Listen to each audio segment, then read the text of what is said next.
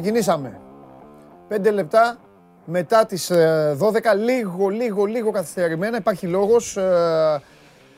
Καλώς ήρθατε στην καυτή έδρα του Σπορ 24. Είμαι ο Παντελής Διαμαντόπουλος. Μεσοβδόμαδα, Τετάρτη, ημέρα Τετάρτη, με τον πόλεμο Ρωσίας-Ουκρανίας να μένετε.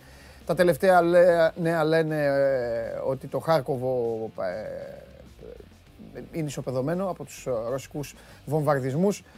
Γίνονται σκληρές μάχες και στο Κίεβο και στην Μαριούπολη. Μείνετε κοντά μας, θα μιλήσουμε και για αυτά και μάλιστα θα προσπαθήσει η εκπομπή αυτή να κάνει και ένα ταξίδι προς εκείνα τα μέρη. Θέλω να ασχολούμαστε, θέλω να είμαστε πάντα κοντά στην επικαιρότητα από τη στιγμή που φιλοξενούμε εδώ καθημερινά το φίλο μου τον Μάνο τον Χωριανόπουλο και σας λέμε πράγματα με το δικό μας ύφος, το δικό μας σκεπτικό και την δική μας πάντα ψυχραιμία. Θα είναι ωραίο και θα ήθελα πάρα πολύ να σας βάλουμε και εσάς στο ίδιο mood. Κατά τα άλλα, όσον αφορά στα αθλητικά, σήμερα υπάρχουν δύο αγώνες σε εκκρεμότητα για την Super League. Υπάρχει το παιχνίδι της ΑΕΚ με τον ΠΑΟΚ. Η ΑΕΚ η οποία έχει θέματα και εξελίξεις από χθες το απόγευμα, από χθες το βράδυ. Αργύρης Γιανίκης αποτελεί παρελθόν. Ο Σωκράτης ο Φρυδόπουλος θα είναι υπηρεσιακός στον πάγκο και από εκεί και πέρα έχουμε πάρα πολλά να συζητήσουμε αργότερα με τον Βαγγέλη για την επόμενη μέρα της ΑΕΚ. Άλλωστε πάρα πολλά λέμε κάθε μέρα. Τώρα υπάρχουν και χειροπιαστά γεγονότα. Ο Ολυμπιακός υποδέχεται τον Αστέρα Τρίπολης. Ο Ολυμπιακός ο οποίος έχει εξασφαλίσει το πρωτάθλημα, κακά τα ψέματα. Να δούμε σε τι κατάσταση θα βρεθούν οι ερυθρόλευκοι και θα συζητήσουμε για το ποια θα είναι η ακριβής στόχευσή τους από εδώ και στο εξής. Μπάσκετ υπάρχει άφθονο, δράση σε όλη την Ευρώπη. Αλλού έχει πρωταθλήματα, αλλού έχει κύπελα, το ξαναλέω, θα τα πούμε και αργότερα. Και γενικά μπορούμε να κάνουμε σήμερα μια όμορφη εκπομπή, να περάσουμε ωραία εδώ στην παρέα μας. Χθες οι Ιταλοί στη Λομβαρδί, δύο Λομβαρδί έκατσαν στα κουλούρια, σήμερα είναι ο άλλος ημιτελικός, το Φιωρεντίνα Γιουβέντους, σας λέω ένα παράδειγμα. Υπήρχε αγώνας αγγλικού πρωταθλήματος χθες, Μπέρνι Λέστερ πέρασε από το Τέρφ Μουρ οι Αλεπουδίτσες, πέρασαν 0-2. Την έβγαλαν καθαρή, μια Λέστερ η οποία έχει τα σκαμπανεβάσματά της. Θα ασχοληθούμε αρκετά. Χθες ήταν μια διαφορετική εκπομπή, χθες την ευχαριστήθηκα πάρα πολύ. Χθες μείναμε πολύ μακριά από την καθημερινότητα των ομάδων σας. Σήμερα όμως θα αρχίσουμε πάλι λίγο να χτυπάμε κάποιες πόρτες. Εξάλλου βαδίζουμε στην τελευταία αγωνιστική του πρωταθλήματος, τελευταία αγωνιστική της κανονικής περίοδου της Super League, όπου θα μου πείτε τι σημασία έχει. Ναι, έχει σημασία για κάποιες θέσεις στη βαθμολογία, έχει σημασία για το πλασάρισμα στην εξάδα, έχει σημασία και για το τι γίνεται κάτω. Υπάρχουν play out και υπάρχει η διαδικασία του ποιος θα αποφύγει τον υποβιβασμό και το να παίζει την επόμενη σεζόν στην Super League 2. Παρακολουθείτε ολοζώντανη την εκπομπή στο κανάλι του Σπορ 24 στο YouTube, μέσω της εφαρμογής TuneIn. Ακούτε το So Must Go Live ζωντανό στα κινητά σας τηλέφωνα, χωρίς να χρειαστεί να έχετε μπροστά σας κάποια οθόνη για να μας παρακολουθείτε. Ανεβαίνει η εκπομπή με τη μορφή podcast στο Spotify. Με το Android Auto μας ακούτε μέσα από τα αυτοκινητάκια σας, όσοι δεν θέλετε να χρησιμοποιήσετε το τηλέφωνο ή κάποια άλλη συσκευή. Και από εκεί και πέρα η ζωή τραβάει την ανηφόρα όσον αφορά στην καθημερινότητα και στα προβλήματα που αντιμετωπίζουν κάποιοι άνθρωποι. Όταν θα ολοκληρωθεί, οι ειδικοί λένε ότι εκατομμύρια πρόσφυγες, εκατομμύρια άνθρωποι έχουν φύγει, έχουν ξεσπιτωθεί, έχουν εγκαταλείψει τις πόλεις τους, τις γειτονιές τους, τους ανθρώπους τους και ψάχνουν να βρουν βασικά πρώτο μέλημα να γλιτώσουν από τις βόμβες που σκάνε στα κεφάλια τους και απ' την άλλη να βρουν κάπου μια ηρεμία. Μέσα σε αυτούς υπάρχουν και παιδιά, τα οποία δεν φταίνουν σε τίποτα. Υπάρχουν ζώα, τα οποία επίσης δεν φταίνουν σε τίποτα. Και γενικά ένας κόσμος όμορφος, αγγελικά πλασμένος, με τον άνθρωπο ως έννοια και ως οντότητα να πρέπει κάποια στιγμή να αρχίσει να ντρέπεται για όλα αυτά που κάνει. Τέλος πάντων. Καλημέρα σε όλους που έχετε αρχίσει να μαζεύεστε. Καλημέρα στον Κώστα που είναι στην Πάφο. Δεν θα σας πιάσω σήμερα με τις καλημέρες όλους. Απλά με τον Πανάγο είχαμε μια πορεία στην καθημερινή φανατική τηλεθεάτριά μας στην Αναστασία. Η Αναστασία λέει: «Καλημέρα Παντελή μου όμορφε. Είμαι με τα πουλιά μου και σας ακούμε. Αναστασία από Αθήνα». Αναστασία μου, τι πουλιά είναι? Παπαγάλι, καναρίνια, Πού είσαι τώρα, σε κάνα μπαλκόνι πάνω, έχεις πάει περιστέρια, σαν το συγχωρεμένο τον Ντούντα και εσύ. Τι πουλιά είναι αυτά. Πρώτη φορά μας το βάζεις εσύ που είσαι και εδώ. Είσαι στους αρχηγούς της εκπομπής, σε έχω βάλει. Λοιπόν, προχωράμε. Τι άλλο λέτε εδώ, τίποτα. Καλημέρας λέτε όλοι, μπράβο, καλά κάνετε, έτσι σας θέλω, καλά παιδιά. Και όταν έρθει η ώρα να τα πούμε. Α, απάντησε. Η Αναστασία είναι καναρίνια. Εντάξει, Πανάγο, καναρίνια. Κίτρινα. Όταν ήμουν μικρός, ο συγχωρεμένος ο πατέρας μου είχε φέρει από την Ισπανία, ταξίδευε εκεί τότε, είχαμε ένα κίτρινο και ένα καναρίνι γκρίζο τέτοιο και είχε ένα δαχτυλίδι στο πόδι. Πεθάνανε. Μετά, μεγάλη στενοχωρία. Τι να παίρνεις τα πουλιά αν τα φυλακίζεις. Δίκιο είχε η μάνα μου. Μετά τον κυνήγαγε. Τι τα φέρνεις, του λέει. Πεθάνανε τα πουλάκια εκεί. Ωραία, Αναστασία, θες να κάνεις ένα ψυχικό. Να κάνεις εσύ την αρχή για να, με τους πολέμους και με αυτά. Θα σε ξενερώσω με αυτό που θα σου πω τώρα.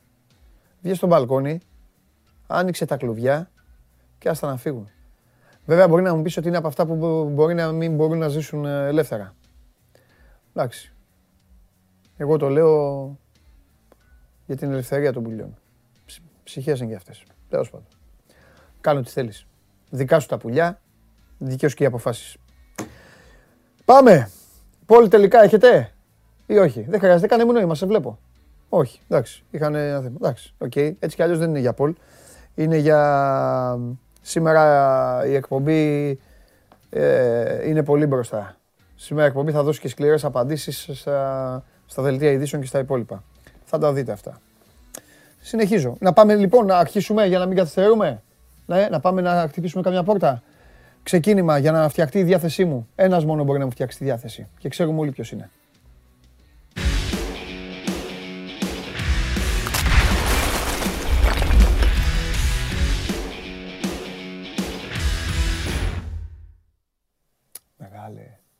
Καλησπέρα. Λοιπόν, καλησπέρα αγόρι μου. Ένα και ένα κάνουν δύο, 8,5 ώρα, ΑΕΚ ΠΑΟΚ.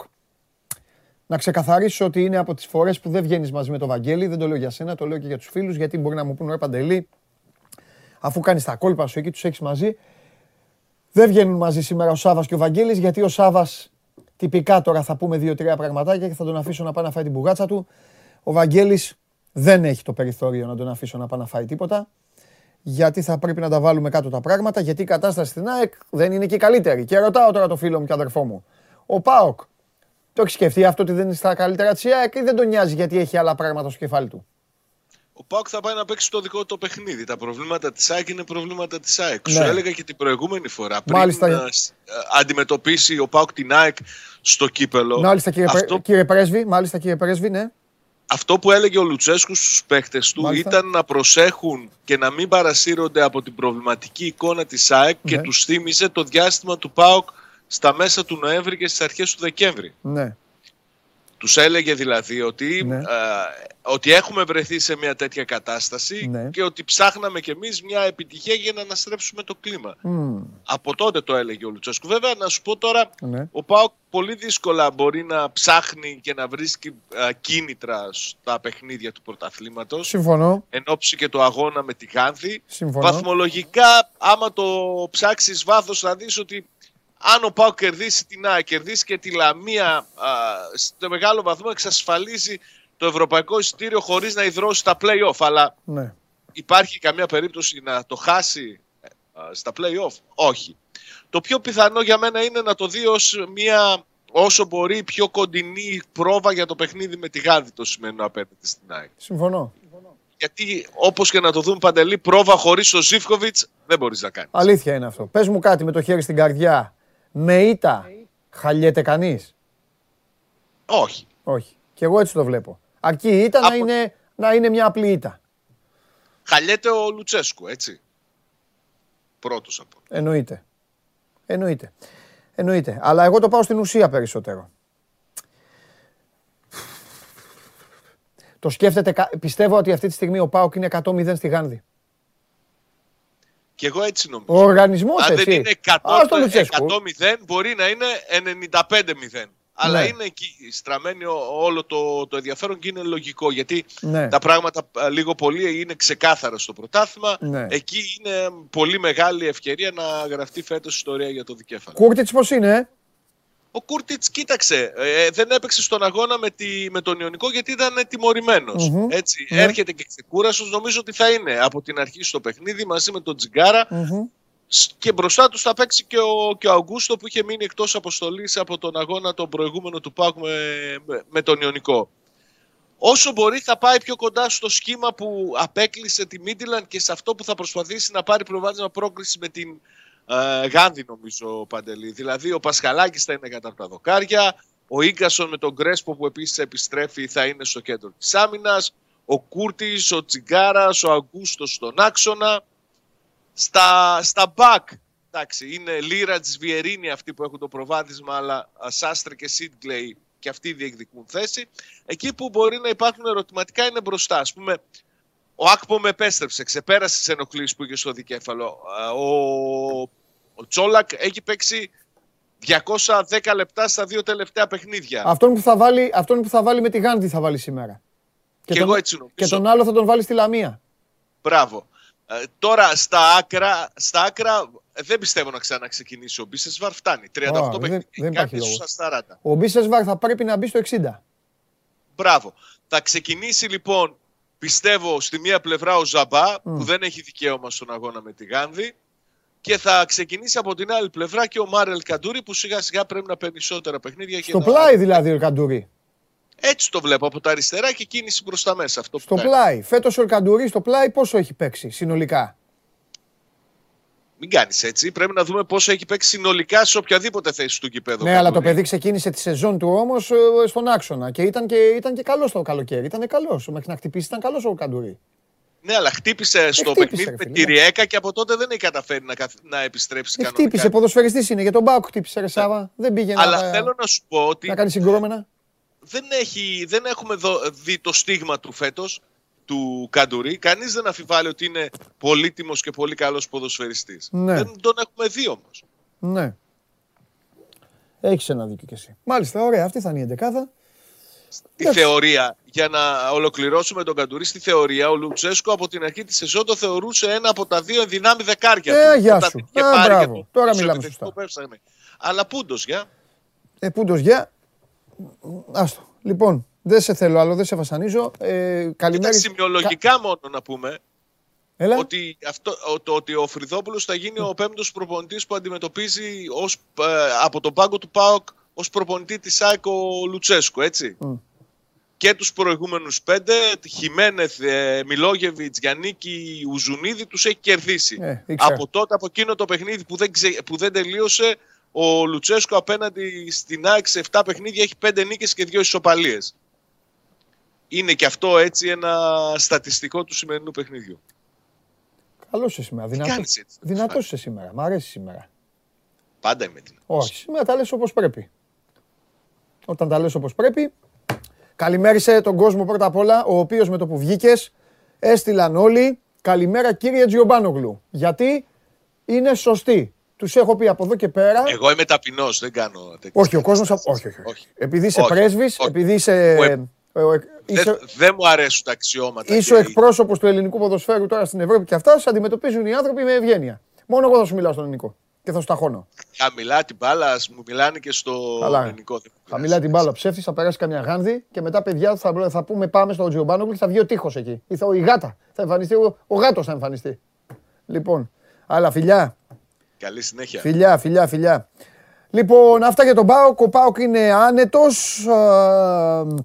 Του το παρέχει αυτό η πρόκριση κόντρα στη Μίτιλαντ στα πέναλτι. Και η άνεση αυτή που έχει του δίνει το δικαίωμα σήμερα να μπορεί να αντιμετωπίσει διαφορετικά και πολύ πιο όμορφα ψυχολογικά την ΑΕΚ. Την ίδια ώρα δεν μπορούμε να πούμε το ίδιο, δεν συμβαίνει το ίδιο. Γεράσιμε Βριώνη, άνετος 13 βαθμούς πίσω, χαχαχαχαχα λες. Ναι. Ποια είναι η απορία σου? Είπε για πρωτάθλημα. Άνετος είναι. Δεύτερος είναι. Έχει περάσει τη Μίτιλαντ. Σκέφτεται τη Γάνδη. Και έχει ένα μάτσο που δεν τον ενδιαφέρει. Οπότε. Λοιπόν, πάμε όμως στην άλλη όχθη του ποταμού. Όλα τα κανάλια έχουν πλάνα. Όλα τα κανάλια έχουν πλάνα από τα σύνορα Πολωνίας-Ουκρανίας. Έξω. Έξω στο δρόμο. Ρωτάνε πολλοί εκεί οι άνθρωποι που πάνε, που πηγαίνουν. Σήμερα αποκλειστικά το σώμα Γκοόν θα σας δείξει και θα σας δώσει τις απαντήσεις. Μόνο αυτή η εκπομπή. Η μοναδική καθημερινή αθλητική εκπομπή και όχι μόνο. Που καταπιάνεται με τα πάντα με μοναδικό στόχο. Πρώτον να περνάμε καλά. Πρώτον να περνάω εγώ καλά. Δεύτερον, και γιατί λέω εκπομπή, ένα τηλεοπτικό podcast είναι. Γι' αυτό δεν έχει και σκαλέτα. Γι' αυτό και γίνεται κάθε μέρα και κάτι διαφορετικό. Γι' αυτό και τρελαίνεστε. Και λέτε σήμερα ποιος θα βγει, δεν θα βγει, ποιος θα μιλήσει, δεν θα μιλήσει. Μέχρι να το καταλάβετε πώς πάει το πράγμα. Πάμε όμως τώρα στην άλλη όχθη του ποταμού, που εκεί τα πράγματα δεν είναι τόσο άνετα όσο είναι στο δικέφαλο του Βόρα. Πάμε.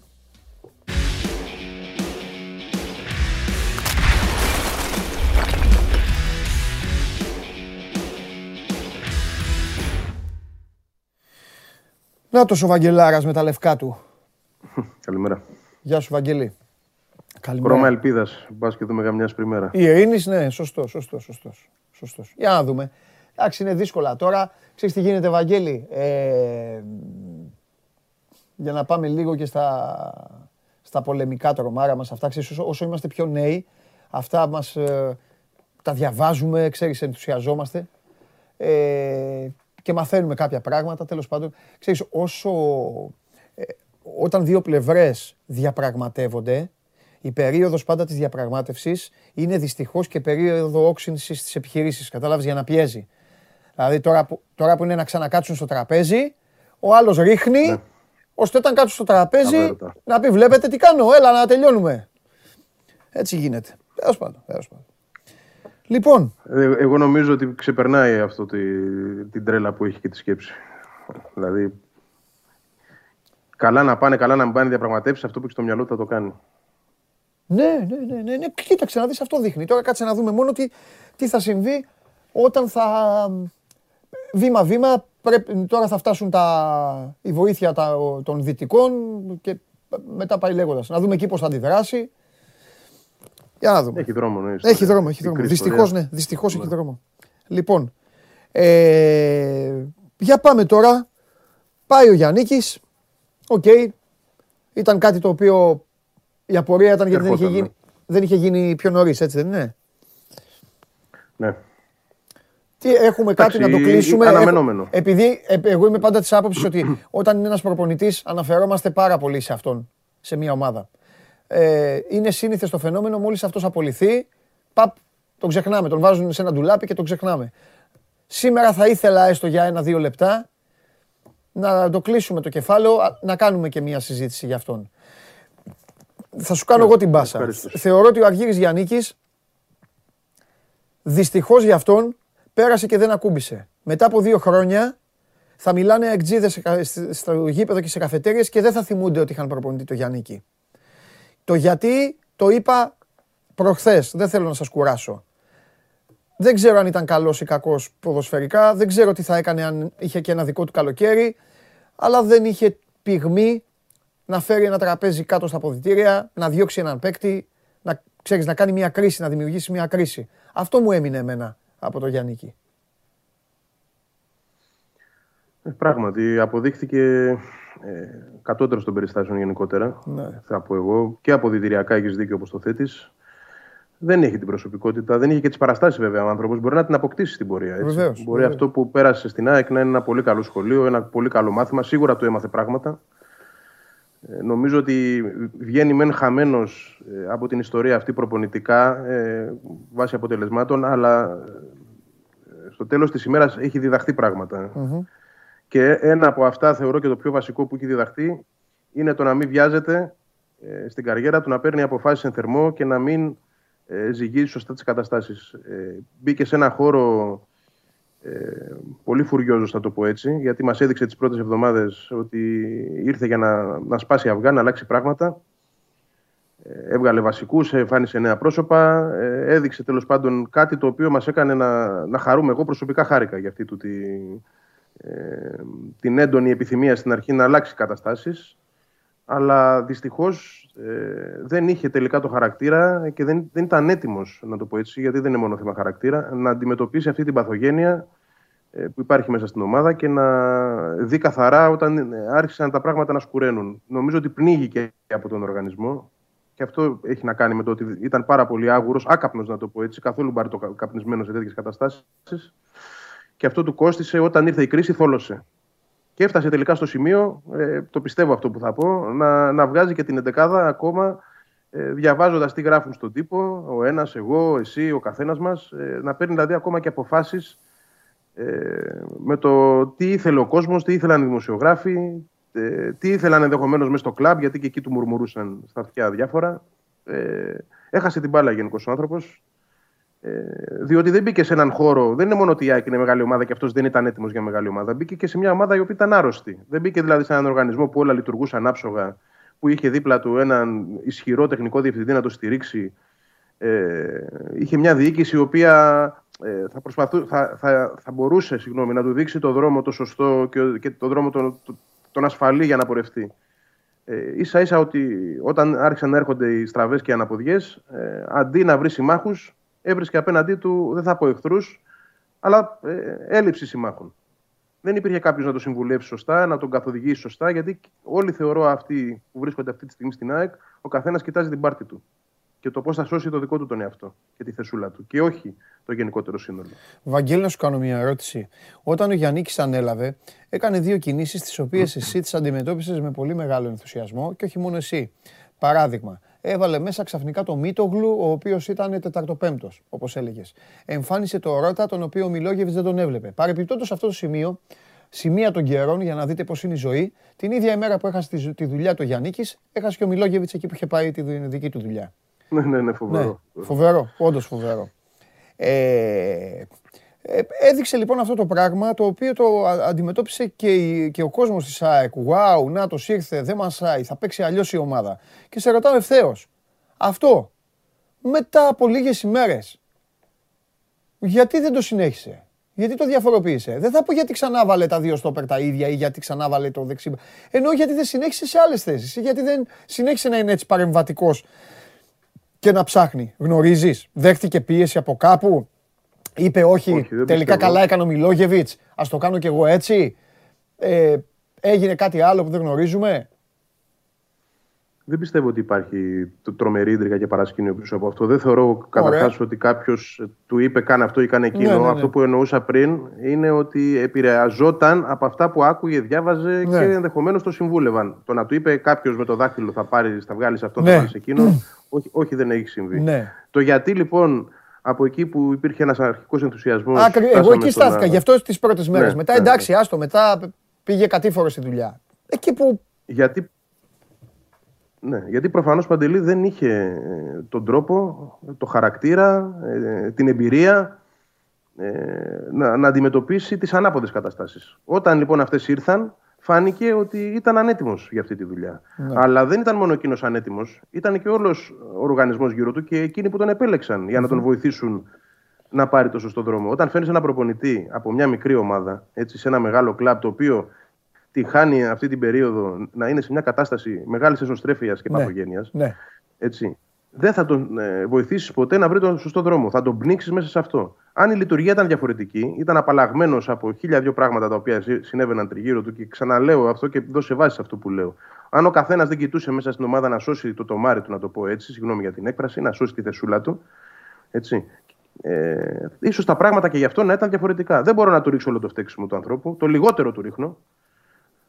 Απλά εδώ που έφτασαν τα πράγματα, δυστυχώς δεν υπήρχε και άλλη λύση. Δεν υπήρχε δηλαδή ο τρόπος να συνεχιστεί αυτή η κατάσταση μαζί του. Έφτασε ο κόμπος, το χτένι. Νομίζω είναι απλή η εξήγηση. Δεν ήταν έτοιμος για το κλαμπ, ούτε το κλαμπ ήταν έτοιμο για αυτόν. Καταλαβαίνω τι λες. Ωραία, εντάξει. Μην μείνουμε άλλο. Εντάξει, το κλείσαμε το κεφάλαιο. Υπάρχει μια ομάδα τώρα η οποία, Βαγγέλη, Θέλω να πιστεύω, επειδή το είχαμε μαζί συζητήσει, δεν νομίζω να έχει σκοπό να κάψει τον Φρυδόπουλο, έτσι δεν είναι? Ξαναπάει ο άνθρωπος, θα ξαναπάει στο Β, αυτό που δουλεύει. Φαντάζομαι πως ναι, κοίταξε να δεις. Στην άκρη πού κολλάει το κάψι. Το κάψι κολλάει πού? Να το εξηγήσω τι εννοώ για να με εντάξει απέναντι στους τηλεθεατές μας. Κολλάει στο σήμερα να κερδίσει η ΑΕΚ, να βγει ο Βαγγέλης Αρναούτογλου και όλα τα άλλα παιδιά και να γράψουν κάτι το οποίο θα είναι πραγματικότητα, ότι η ΑΕΚ μετά από τόσο καιρό κερδίζει τον ΠΑΟΚ, και μετά αυτό το οποίο θα είναι ένα στατιστικό, πραγματικό γεγονός, αυτό να αποτελέσει εφαλτήριο, να πούν κάποιοι, να σκεφτούν, να σου πω, ρε μπάσο ο Φρυδόπουλος. Αυτό εννοώ. Τώρα συγγνώμη στο Σωκράτη, άμα βλέπει και λέει όχι Παντελή, εγώ θα ήθελα να κοτσάρω την αλφα ομάδα, αλλά εγώ τη γνώμη μου λέω. Και καλά κάνει και το θέλει, ποιος δεν θα θέλει. Ναι ρε παιδί μου, όχι, καλά δεν ξέρουμε κιόλας ο άνθρωπος, αλλά λέω εγώ, μην τυχόν και... Ευκαιρία του μεγάλη είναι. Από την άλλη, νομίζω ότι και ο ίδιος ξέρει, και αν δεν το ξέρει ο ίδιος θα το μάθει στην πορεία, ότι αυτή η θέση έχει προσωρινόταν. Ούτως ή άλλως και η ίδια η ομάδα αυτή τη στιγμή του έχει δώσει αυτή την ταμπέλα του υπηρεσιακού. Έτσι, ως τέτοιος παρουσιάστηκε. Μπήκε το επίθετο μπροστά από την ιδιότητα, από την ίδια την ομάδα. Δηλαδή, η ίδια η ΠΑΕ τον χαρακτήρισε υπηρεσιακό. Οπότε θεωρώ ότι εδώ έχουμε ένα ξεκαθάρισμα εξ αρχής.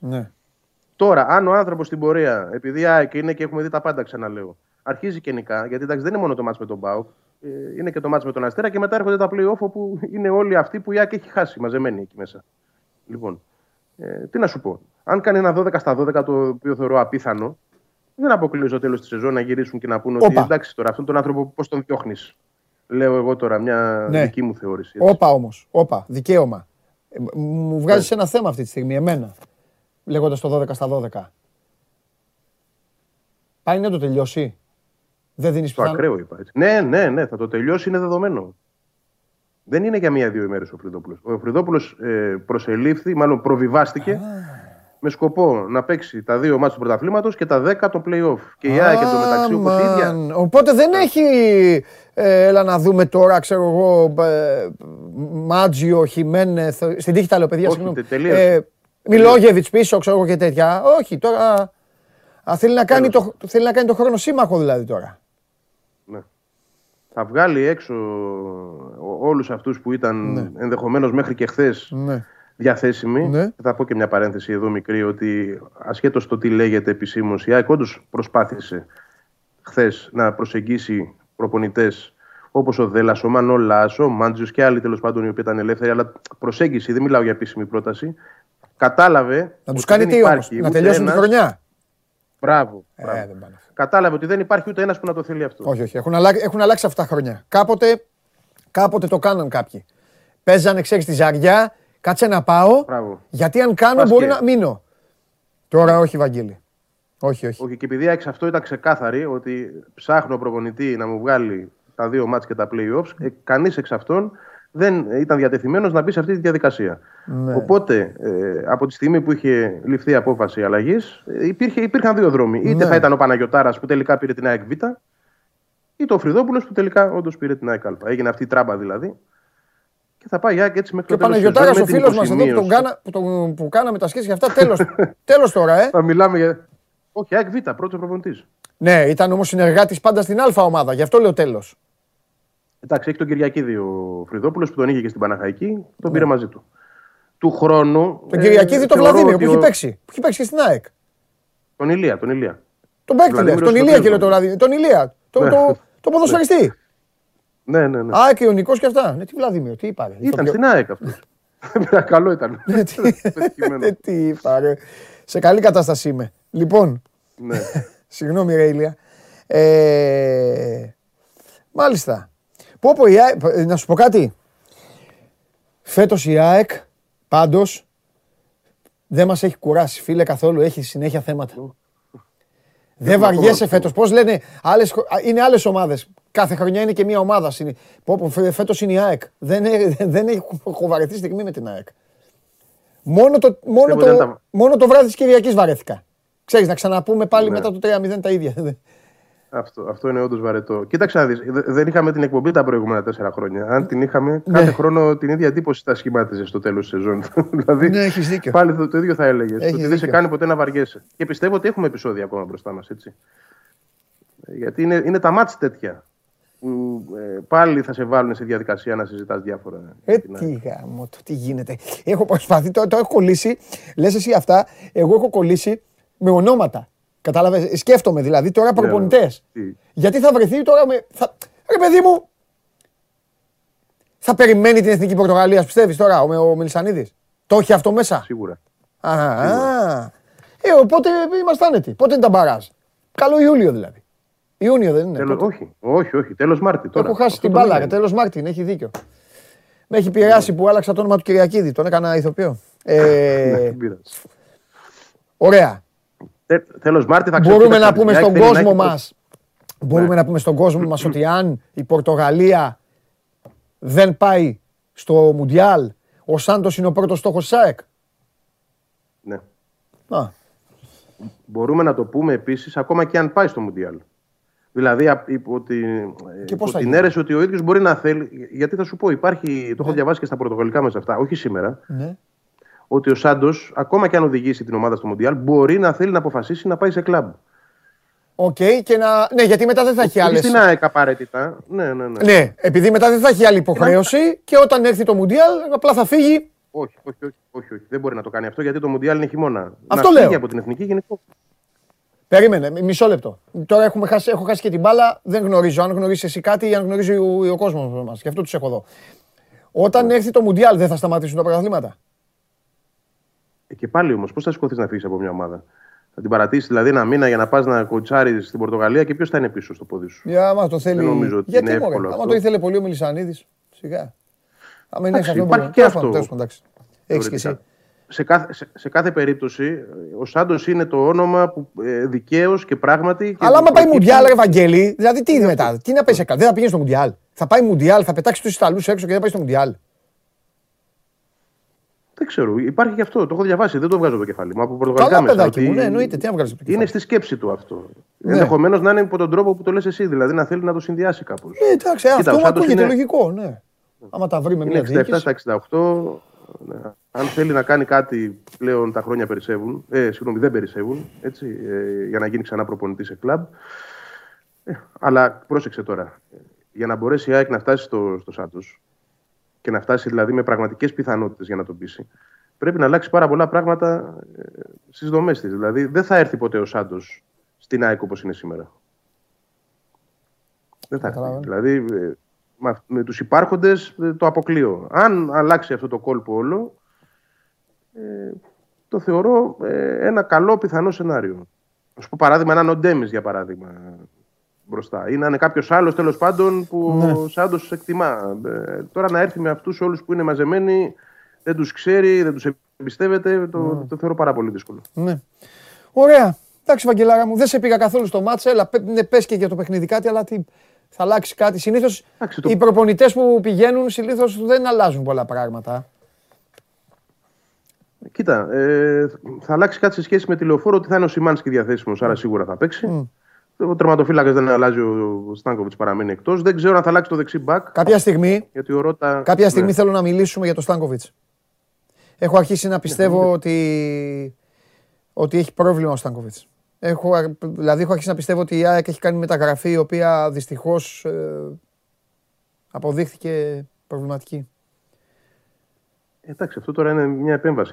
Δεν ξέρω κατά πόσο μπορούμε να επιστρέψουμε σε ιατρικό κομμάτι. Θυμάμαι ακόμα τις συζητήσεις μας αρχές Δεκέμβρη και μπήκε ο Μάρτης. Αυτό ήταν πριν την επέμβαση όμως. Τώρα, μετά την επέμβαση αλλάζουν πολλά πράγματα. Ναι, αλλά χάθηκε ο παίκτης. Καταλαβαίνεις. Ναι. Εγώ νομίζω ότι. Να διαβάσουμε την κουβέντα, να τα βάλουμε κάτω να δούμε. Δεν έχω εγώ θέμα σε αυτά. Τώρα που μου το είπες, θα κάτσω να το σκαλίσω και λίγο. Για κάτσε λίγο. Κάτσε λίγο. Μπορεί να βρεις χρυσάφι. Εμπειρικά στο λέω, δεν ξέρω κάτι. Άμα ήξερα, θα στο έλεγα κιόλας. Κοίτα, στα ιατρικά θέματα πάντα υπάρχει μια δυσκολία να πας στη βαθιά στη ρίζα μέσα. Δεν λέω ότι έχει κάνει λάθος τώρα. Ο Λέξης Νικολάου την έκανε. Μην πω πάλι κανένα έτσι. Δεν εννοώ ότι ο Νικολάου, ίσα ο Νικολάου έχει τη μισή Ελλάδα έχει χειρουργήσει. Δεν εννοώ εκεί. Αλλά εννοώ πως ο παίκτης είχε πρόβλημα, είχε κάτι. Δηλαδή.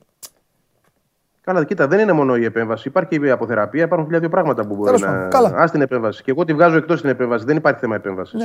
Ναι. Αυτό όλο. Είναι τα μετά. Το μετά είναι το θέμα. Μετά την επέμβαση τι έχει γίνει, αν έχει γίνει κάτι λάθος. Ναι. Αυτό πρέπει να ψάξουμε και να το συζητήσουμε. Για κοίτα. Ωραία.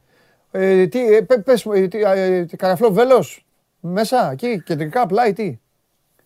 Πες και με τον Πάοκ τώρα, θα δούμε, και αυτό. Ναι, νομίζω ότι θα παίξει ο Μάνταλος σήμερα βασικός. Οπότε θα δούμε τώρα ποιος εκ των Τσούμπερ, Άμραμπατ ή Γκαρσία θα μείνει έξω.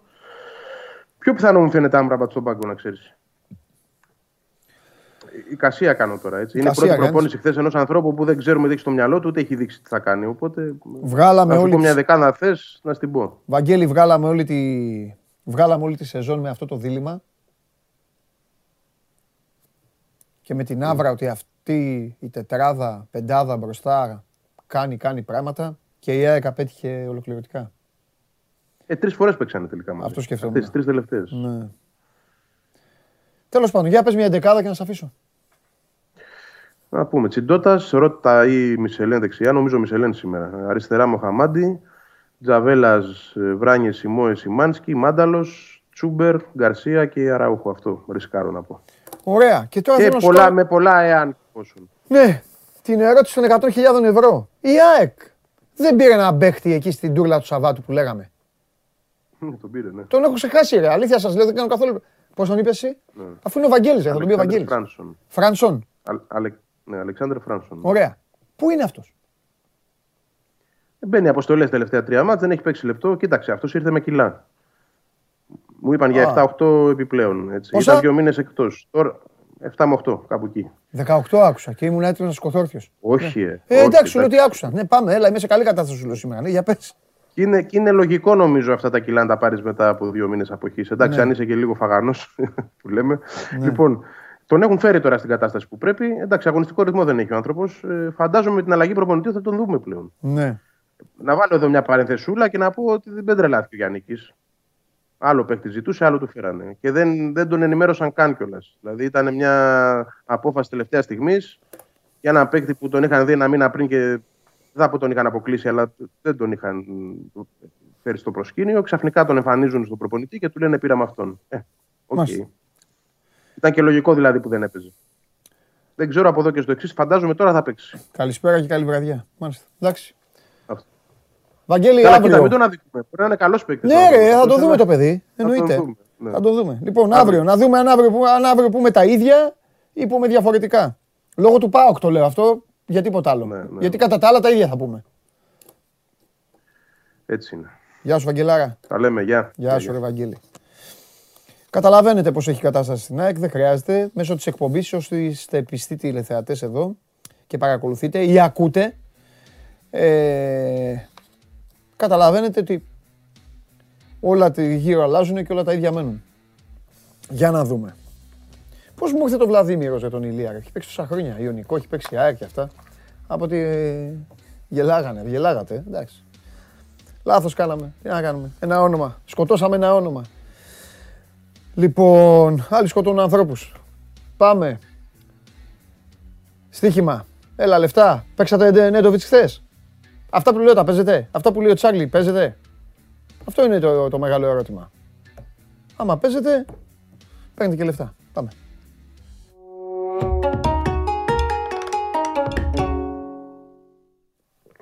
Εννέα σουτάρε. Γλιστράει. Γλιστράει. Ναι. Γλιστράει. Πιστεύω να τον έβαλες. Δεν θα τον έβαλες. Ναι. Δεν τον Λεφτά στο... Να πούμε, βγήκε ο Τσάρλι, είπα για τον Νέντοβιτς. Έχασε ο Παναθηναϊκός 83-96. Παναθηναϊκός ο οποίος έτσι κι αλλιώς την Ευρωλίγκα την αντιμετωπίζει σε παιχνίδια για να παίρνει ένα ρυθμό η ομάδα και χιλιαδιό. Κλειστό μάτς. Μεγάλο παιχνίδι, 94-93 το Μακάμπι Μπασκόνια. Θα τα πούμε μετά με τον Καβαλιαράτο. Λοιπόν, στα κουλούρια το μάτς στο Μιλάνο. Στα κουλούρια, ναι. Θα τα λύσουμε στη Λεβάνση. Θα δούμε. Ναι. Σήμερα έχει το Φιωρεντίνα Γιούβε. Κοίτα, είναι γεμάτη οι απουσίες η Γιουβέντους. Έχει ευκαιρία η Φιωρεντίνα. Η διοίκηση της Φιωρεντίνα έκανε και ανακοίνωση ότι αυτό το παιχνίδι δεν είναι όπως όλα τα άλλα. Ναι. Καταλαβαίνει κανείς θα περιμένουν και τον Βλάχοβιτς με άγριες διαθέσεις. Η Γιουβέντους με τον Βλάχοβιτς και με τις απουσίες που έχουν το τελευταίο διάστημα έχει φέρει 5 συνεχόμενα παιχνίδια γκολ-γκολ. Δίνεται στο 1,80. Να πω ότι στους τραυματίες που ήδη ξέραμε, που είναι πολλοί, είναι ο Ντιμπάλα, είναι ο Κιέζα, είναι ο Σάντρο, ο Μακκένι, ο Μπερναντέσκι, ο Κελίνι. Προσέθηκαν και φρέσκοι ο Μπονούτσι με τον Ζακάρια. Δηλαδή, πραγματικά έχει πολλά κενά η Ιουβέντους. Έχει έναν τρόπο όμως και σκοράρει εύκολα. Η Φιωρεντίνα θα τα δώσει όλα. Το γήπεδο θα είναι εκρηκτικό. Το γκολ είναι στο 1,80. Νομίζω ότι έχει πολύ λογική. Και 5 συνεχόμενα παιχνίδια η Ιουβέντους θα φέρνει στο γκολ. Να πούμε ότι έχει και ρεβάνς, έτσι, και μετράει το 2%. Ρεβάνς τώρα, μεγάλο παιχνίδι στο Μεστάγια, Βαλένθια Μπιλμπάο. Εδώ πάμε με τον στόχο που είναι η πρόκριση. Εγώ θεωρώ ότι είναι καλύτερη ομάδα Μπιλμπάο. Συμφωνώ. Έχει έρθει 1-1 το μάτς στο Σαν Μαμές. 1-1 στο Μαμές. Καλά θυμάμαι. 1-1. Στα τελευταία 3 παιχνίδια που έχει πάει στο Μεστάγια η Μπιλμπάο δεν έχει χάσει. Η Μπιλμπάο επίσης μετράει στο κύπελλο Ισπανίας 10 συνεχόμενες προκρίσεις. Έχει χάσει μόνο τους 2 τελευταίους τελικούς. Δηλαδή πήγε τελικό και πέρσι και πρόπερσι και τους 2 τους έδωσε πέρσι και τους έχασε μέσα στο Σοσιεδάδ και Μπαρτσελώνα. Είναι πολύ σημαντικό το ότι το άλλο ζευγάρι είναι Μπέτις Βαγεκάνο, οπότε καταλαβαίνει κανείς ότι και οι δύο έχουν ελπίδες να το πάνε μέχρι τέλους. Και η ομάδα που αξίζει να φτάσει στο τελικό είναι η Μπιλμπάο, γιατί αυτή έκανε τη δύσκολη δουλειά να πετάξει έξω και Μπαρτσελώνα και Ρεάλ. Το 2022 η Μπιλμπάο έχει πετάξει εκτός από το κύπελλο Μπαρτσελώνα και Ρεάλ, έχει κερδίσει το Super Cup την Ατλέτικο Μαδρίτης, το έχασε το Super Cup από την Real Madrid στο τελικό και στο πρωτάθλημα έχει ένα ρεκόρ 4-1-2. Η δεύτερη ήταν με την Μπαρτσελώνα που ο Μαρτσελίνο έβαλε τα δεύτερα. Έτσι. Γιατί είχε δουλειάσει που τον βάλανε Κυριακή βράδυ. Είναι ομάδα τελικού κυπέλου, είναι δεύτερη στα κύπελα στην Ισπανία. Πέρυσι, πριν λίγους μήνες, έγραψε ιστορία, βέβαια τα έχασε και τα 2 παιχνίδια, αλλά λόγω κορονοϊού έγραψε ιστορία, έπαιξε μέσα σε 15 μέρες 2 τελικούς κυπέλου. Είχε παίξει και τον κρεμούσε και προηγούμενος. Έπαιξε με τη Σοσιεδάδ και με την Μπαρτσελώνα και τους έχασε. Και γενικά είναι μια ομάδα η οποία τα τελευταία χρόνια γυρνάει γύρω από το μέλι. Πήρε το Super Cup το περσινό, το οποίο έγινε και αυτό αργά λόγω κορονοϊού. Γυρνάει γύρω από το μέλι. Είναι ευκαιρία της. Ναι. Να πούμε κάτι στον κόσμο, Τσάρλι μου. Να πούμε ότι εδώ υπάρχει ένα παράδοξο. Ευτυχώς μου το έχουν σημειώσει τα παιδιά απ' έξω. Για να το πω στον κόσμο μας. Στην Ισπανία δεν ισχύει το εκτός έδρας γκολ. Στην Ιταλία ισχύει το εκτός έδρας γκολ. Είναι σαν την Ελλάδα δηλαδή ακόμα. Οι Ιταλοί. Εμείς δεν το αλλάζουμε και οι Ιταλοί. Ναι, εμείς και οι Ιταλοί. Εμείς και οι Ιταλοί. Δεν το αλλάζουμε. Είμαστε παραδοσιακοί. Στην Ισπανία, ναι. Στην Ισπανία δεν ισχύει το εκτός έδρας γκολ. Η Μπιλμπάο θα πρέπει κάποια στιγμή να κερδίσει κανονικά. Ναι. Είτε να κερδίσει σε κανονική διάρκεια, είτε στην παράταση, είτε ακόμα και στα πέναλτι. Και τι το δίνεις? Άλλαξε το φαβορί. Πρόκριση. Να περάσει η Μπιλμπάο. Πρόκριση. Ναι. Ας περάσει όποτε θέλει. Ας περάσει και στο 10ο πέναλτι όπως πήρε η Λίβερπουλ. Δεν μας ενδιαφέρει το πώς. Φιωρεντίνα Γιουβέντους γκολ, οπότε στον 80. Βαλένθια Μπιλμπάο, η πρόκριση της Μπιλμπάο. Αυτό είναι η διάδα για σήμερα. Φανταστικά. Εξάλλου. Όπως έλεγαν οι πληροφορίες μου, ο μεγάλος Τσάρλι είχε παίξει κατάκτηση Καραμπάο από τη Λίβερπουλ. Και έδωσε εδώ μέσα το ρεσιτάλ του. Λοιπόν, με βλαβιανό συνεργάτη, το βάλε, το χάσε, ναι, πάμε να δούμε εκεί και αυτά τα υπόλοιπα. Μέσα, έξω και όλα τα άλλα. Φιλιά. Γεια σου ρε Τσάρλι, φιλιά. Αχ, να ήταν η ζωή έτσι, Να είχατε μόνο λεφτά εσείς, απ' έξω να σας φτιάξω εγώ τώρα τον όνειρο. Να είχατε λεφτά και να παίζατε όλη μέρα στοίχημα. Αυτό θέλετε. Τίποτα άλλο. Έτσι δεν είναι. Ένας να πει όχι δεν υπήρχε. Όλοι έτσι κάνουν. Και γελάνε. Καθίστε εκεί απ' έξω λοιπόν, χωρίς λεφτά και χωρίς στοίχημα. Λοιπόν, τι τραβάμε. Πού είναι, ήρθε. Έλα μέσα. Έλα μέσα. Σήμερα θα... Βγάλε τη μάσκα. Βγάλε τη μάσκα. Έγινε. Βγάλε τη σήμερα τη μάσκα, θα σου πω γιατί. Για να κάνεις, επειδή είσαι εξετασμένος, αλλιώς δεν την έβγαζες. Εμβολιασμένος επίσης. Είσαι εμβολιασμένος και αυτά. Και τεσταρισμένος. Και πρώτον θέλω, επειδή σήμερα θα έχουμε μαζί παρέα το πιο σημαντικό σκέλος της εκπομπής, που εδώ που τα λέμε να σου πω και κάτι. Έτσι όπως έχει κυλήσει η ζωή μας, η πιο σημαντική ενότητα της εκπομπής είναι πάντα όταν έρχεσαι εσύ. Δεν το λέω, ξέρεις τώρα, εντάξει, είμαστε χρόνια γνωριζόμαστε. Δυστυχώς το λέω. Εύχομαι, επειδή ξέρεις και πόσο μου αρέσει και τα αθλητικά και τα συζητάω. Να μπορούσε να έχεις να μιλάμε μόνο για μπάλα. Όχι μόνο αυτό, αλλά να μην ήταν έτσι σε μια αθλητική εκπομπή. Δηλαδή σιγά σιγά να μην. Αλλά έχουμε περάσει σε μια δύσκολη εποχή. Θα σου πω κάτι. Όταν την ξεκίνησα, ήταν πάρα πολύ εύκολο. Το σκέφτηκα εξάλλου εδώ και με τα άλλα τα παιδιά και με το site. Το site το οποίο έχουμε το μότο μόνο αθλητικά και όλα αυτά. Μου ήταν πάρα πολύ εύκολο να μην υπάρχει. Και στην αρχή φαίνονταν και παράξενο στον κόσμο. Μου λέγανε, μα ο Μάνος τι κάνει. Απ' την άλλη, να σου πω κάτι. Έχουμε ένα ωραίο site. Έχουμε σε έναν οργανισμό που δίνουμε πράγματα. Πέρα όμως από αυτό, ας τη δουλειά μας. Δεν μου πάει, ρε φίλε, η καρδιά. Να καθόμουν να δω να μίλαγα συνέχεια για την ΑΕΚ, τον Ολυμπιακό, τη Λίβερπουλ, το ένα το άλλο και 100 νεκροί την ημέρα. Τώρα κορονοϊός, πόλεμοι, διασμοί. Έχεις δίκιο σε αυτό, γιατί και ο κόσμος που ασχολείται ένα μεγάλο μέρος της μέρας του μόνο με τα αθλητικά, έχει πια μπει και αυτός, λόγω του ότι τα βλέπεις στη ζωή του να συμβαίνουν. Όλοι, από τους πιο μικρούς μέχρι τους πιο μεγάλους, δυστυχώς σε αυτή την επικαιρότητα. Δηλαδή και ο κορονοϊός, ας πούμε, επηρέαζε τη ζωή τους διαρκώς. Ακόμα και αν κάποιος ασχολείται μόνο με τα αθλητικά, επηρέασε ακόμη και τα αθλητικά.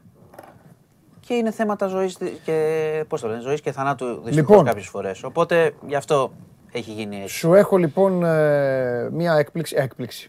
Δεν είναι έκπληξη, αλλά τέλος πάντων. Έχω πει πολλές φορές ότι εδώ οι κυρίες και οι κύριοι που μας βλέπουν πάνω απ' όλα είναι και συμπαίκτες μας. Δεν κάθονται μόνο. Βοηθάνε, υποστηρίζουν, δίνουν πράγματα. Διορθώνουν πολλές φορές. Πάντα. Υπάρχει λοιπόν ένας άνθρωπος, τον οποίο εγώ βγάζω, αν φορά καπέλο θα το βγάζα συνέχεια. Λέγεται Μπάμπης Σαββόπουλος. Και ο οποίος το μόνο που κάνει κάθε μέρα τις τελευταίες ημέρες είναι να πηγαίνει με το αυτοκίνητό του στα σύνορα Πολωνίας-Ουκρανίας, να βοηθάει τους ανθρώπους. Έχει πλέον την άδεια και κινείται ελεύθερα. Θα το καταλάβετε αυτό γιατί το λέω. Γιατί οι ρεπόρτερ, όπως έχετε δει στα κανάλια, κινούνται μέσα σε έναν περιορισμένο χώρο στα σύνορα. Γι' αυτό τα πλάνα που βλέπετε είναι από εξωτερικό χώρο και δείχνει εκεί που ανοιγοκλίνουν οι μπάρες και εκεί που είναι κάποια βανάκια.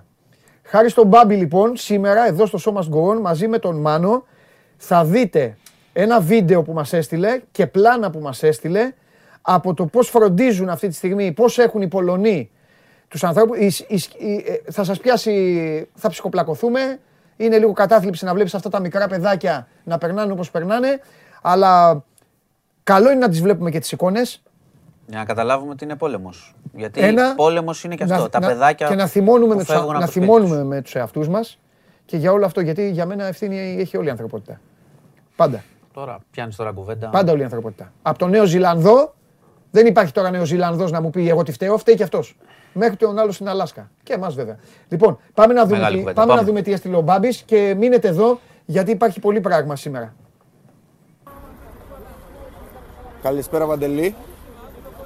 Σου στέλνω αυτό το βίντεο μόνο για να δεις λίγο την κατάσταση. Ήρθα και σήμερα να πάρω άτομα. Είναι λίγο πιο οργανωμένα από την άλλη φορά.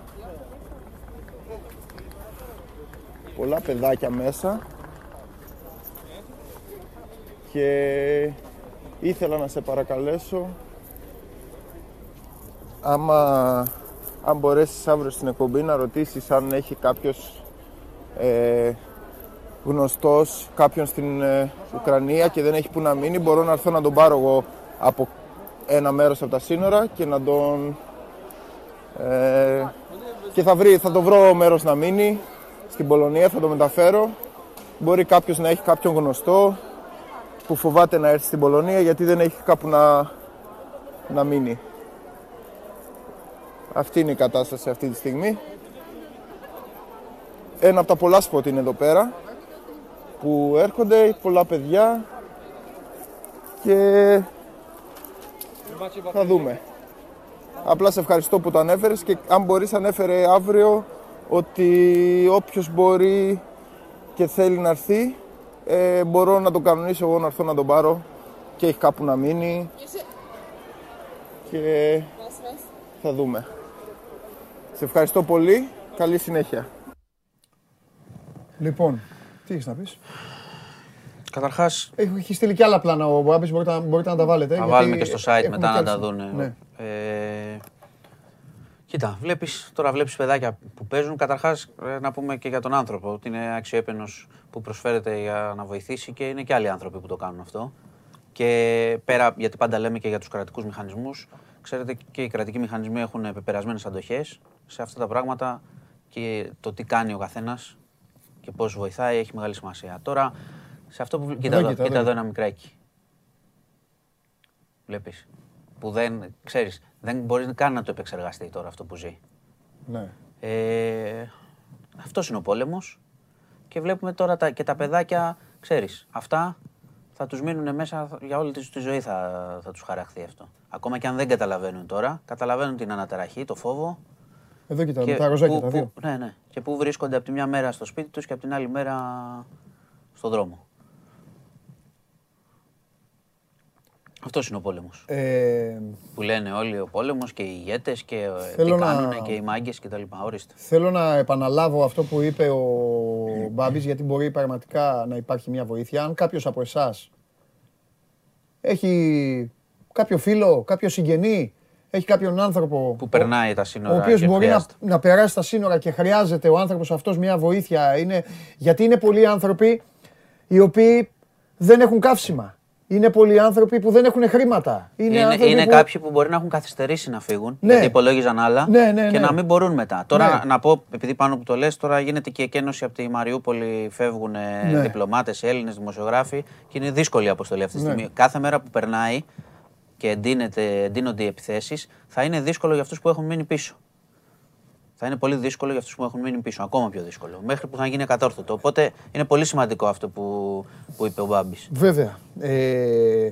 Το Χάρκοβο είναι μια περιοχή η οποία έχει βαριά βιομηχανία και γι' αυτό νομίζω οι Ρώσοι εκεί το διέλυσαν. Να πούμε ότι από τα σημαντικά, γιατί τώρα χτυπάνε παντού. Ναι.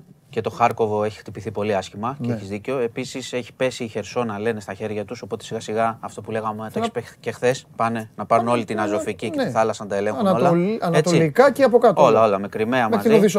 Μέχρι την Οδυσσό. Αυτός είναι ο στόχος, φαίνεται και από τους χάρτες, αν δείτε, το που χτυπούν.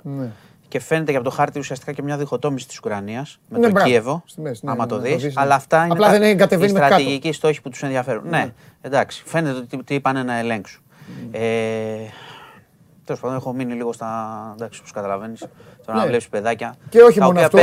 Γιατί η ζωή είναι δυνατή ακόμα και εκεί. Θα στο κάνω και λίγο ανθρώπινα, θα στο κάνω λίγο χειρότερο. Δημοσιογραφικά θα στο κάνω καλύτερο. Αλλά απ' την άλλη θα του δώσουμε και συγχαρητήρια γιατί τον Μπάμπη τον έχουμε μαζί μας. Ωραία. Νάτος ο Μπάμπης. Γεια σου, ρε Μπάμπη. Γεια σου, Μπάμπη. Γεια σας. Με βλέπετε? Ναι, βλέπουμε, Μπάμπη, σε βλέπουμε. Μια χαρά. Λοιπόν, πρώτα απ' όλα δεν χρειάζεται να σου πούμε συγχαρητήρια. Σε ευχαριστούμε πάρα πολύ για τις εικόνες αυτές, για το βίντεο που έστειλες. Γιατί όχι τίποτα άλλο, για να δούμε και πράγματα τα οποία δεν μπορούμε να τα δούμε από τα κανάλια. Όχι ότι τα κανάλια δεν κάνουν καλά τη δουλειά τους, αλλά τα κανάλια τους δίνουν ένα συγκεκριμένο χώρο. Από εκεί να βγουν τα παιδιά και από εκεί βγαίνουν. Ενώ χάρη σε σένα είδαμε σκληρές εικόνες, δύσκολες εικόνες, αλλά καλό είναι μαθήματα αυτά για να τα παίρνουμε όλοι μας. Από εκεί και πέρα. Πάμε τώρα. Εσύ, Μπάμπη, πού είσαι, πώς έβγαλε η ζωή εκεί, και πώς έφτασες στο σημείο και καλά έκανες και μεγάλη σου μαγιά να πηγαίνεις κάθε μέρα στα σύνορα. Καλά, καταρχήν Κρακοβία και Πολωνία ήρθα για δουλειά. Ναι. Είμαι ένας από τους πολλούς Έλληνες που μένουν Κρακοβία και δουλεύω εδώ πέρα. Στην Κρακοβία και γενικά στην Πολωνία έχει ήδη πολλούς Ουκρανούς. Υπήρχαν από πριν πάρα πολλοί πρόσφυγες και είχε ξεκινήσει αυτό από την Κριμαία. Οπότε, όπως καταλαβαίνετε, αυτός ο πόλεμος εδώ πέρα εμείς το ζούμε πολύ πιο κοντά, όχι μόνο λόγω απόστασης που είναι δίπλα μας, αλλά και σαν κουλτούρα, επειδή υπάρχουν πολλοί Ουκρανοί. Δεν πηγαίνω κάθε μέρα στα σύνορα, δεν μπορώ γιατί δουλεύω. Πήγα το Σάββατο που είδα την κατάσταση και νομίζω το ανέφερες για τους Πολωνούς ότι είναι πολύ οργανωμένοι εκεί πέρα. Έχουν κάνει σε 2 μέρες έχουν κάνει spots που έχουν έρθει 400.000 κόσμος σε 2 μέρες. Είναι τεράστιο το μέγεθος. Είναι σαν μια Θεσσαλονίκη σε 4 μέρες. Αυτό συνεχίζεται, δεν είναι μόνο στα σύνορα, σε όλες τις πόλεις. Όλοι οι άνθρωποι βοηθάνε πάρα πολύ. έχουν οργανωθεί πάρα πολύ από το Facebook, από όλα, και ένας από τους πολλούς λόγους που οι Πολωνοί και οι Σλοβάκοι και όλοι αυτοί οι Ανατολικοί είναι τόσο εκδηλωτικοί, είναι γιατί έχουν περάσει τα ίδια από τους ίδιους. Έχουν περάσει τα ίδια από τους Ρώσους, έχουν όμοια βιώματα και τους καταλαβαίνουν ακόμα καλύτερα αυτό που γίνεται αυτή τη στιγμή. Προσπαθώ εγώ να πηγαίνω όσο μπορώ. Πήγα το Σάββατο, πήρα μία οικογένεια με ένα παιδάκι, γύρισα πίσω στην Κρακοβία 5.30 το πρωί. Οι άνθρωποι μου λέγανε, πήγα με την κοπέλα μου που είναι Ουκρανή και ξέρει Ρώσικα και συνεννοηθήκαμε, και μου είπαν ότι περικυκλώθηκε η πόλη τους από Ρώσους. Τρέχαν αυτοί, το παιδάκι τους ήταν ένα αγοράκι 10-13 χρονών, τρέχανε στο δάσος να σωθούνε. Κάπως φτάσαν στα σύνορα με αυτοκίνητα, με λεωφορεία, πέρασαν τα σύνορα, τους πήρα εγώ και ο γιος τους, έχουν ένα ακόμα γιο ο οποίος δουλεύει Κρακοβία, και τους έφερα εδώ στο σπίτι. Τους ρώτησα, σκεφτείτε ότι τους ρώτησα αν θέλουν να τους πάρω κάτι να φάνε στον δρόμο, και το μόνο που μου είπαν είναι ότι θέλουμε να κοιμηθούμε. Γιατί είμαστε 3 μέρες στον δρόμο, είχαν να κοιμηθούν 2 μέρες οι άνθρωποι, ήρθανε με 2 backpack και μία βαλίτσα 5 κιλά. Και το μόνο που μου είπαν είναι απλά θέλουμε να κοιμηθούμε, είμαστε κουρασμένοι, και τους πήγα απλά στη διεύθυνση του γιου και τους άφησα. Δυστυχώς δεν μπορώ να πηγαίνω κάθε μέρα γιατί δουλεύω. Χθες πήρα άδεια από τη δουλειά, πήγα. Ευτυχώς δεν χρειάστηκε να φέρω κανέναν. Πήγα, βοήθησα λίγο εκεί πέρα, αλλά δεν χρειάστηκε να φέρω γιατί είναι οργανωμένα τώρα με λεωφορεία, τους μεταφέρουνε. Και νομίζω θα ξαναπάω το Σάββατο. Και μακάρι να μην χρειαστώ, δηλαδή. Μακάρι να μην χρειάζεται να πάρω κάποιον. Και δεν είμαι μόνο εγώ, να ξέρετε, είναι πάρα πολλοί. Άμα δείτε αυτοκίνητα από τη Σλοβακία, από την Ελβετία, από την Γερμανία, έρχονται πάρα πολλοί. Και δεν είμαι και σίγουρα και μόνο ένας Έλληνας που βοηθάω. Νομίζω είναι καθήκον. Δηλαδή, όλοι έχουμε εδώ πέρα. Το βλέπουμε και στην έξοδό μας, δηλαδή, ότι δεν είναι σαν να έχουμε εμείς πόλεμο. Δεν βγαίνει κανείς. Δεν βλέπουμε χαρούμενες φάτσες. Δεν είμαστε όπως πριν.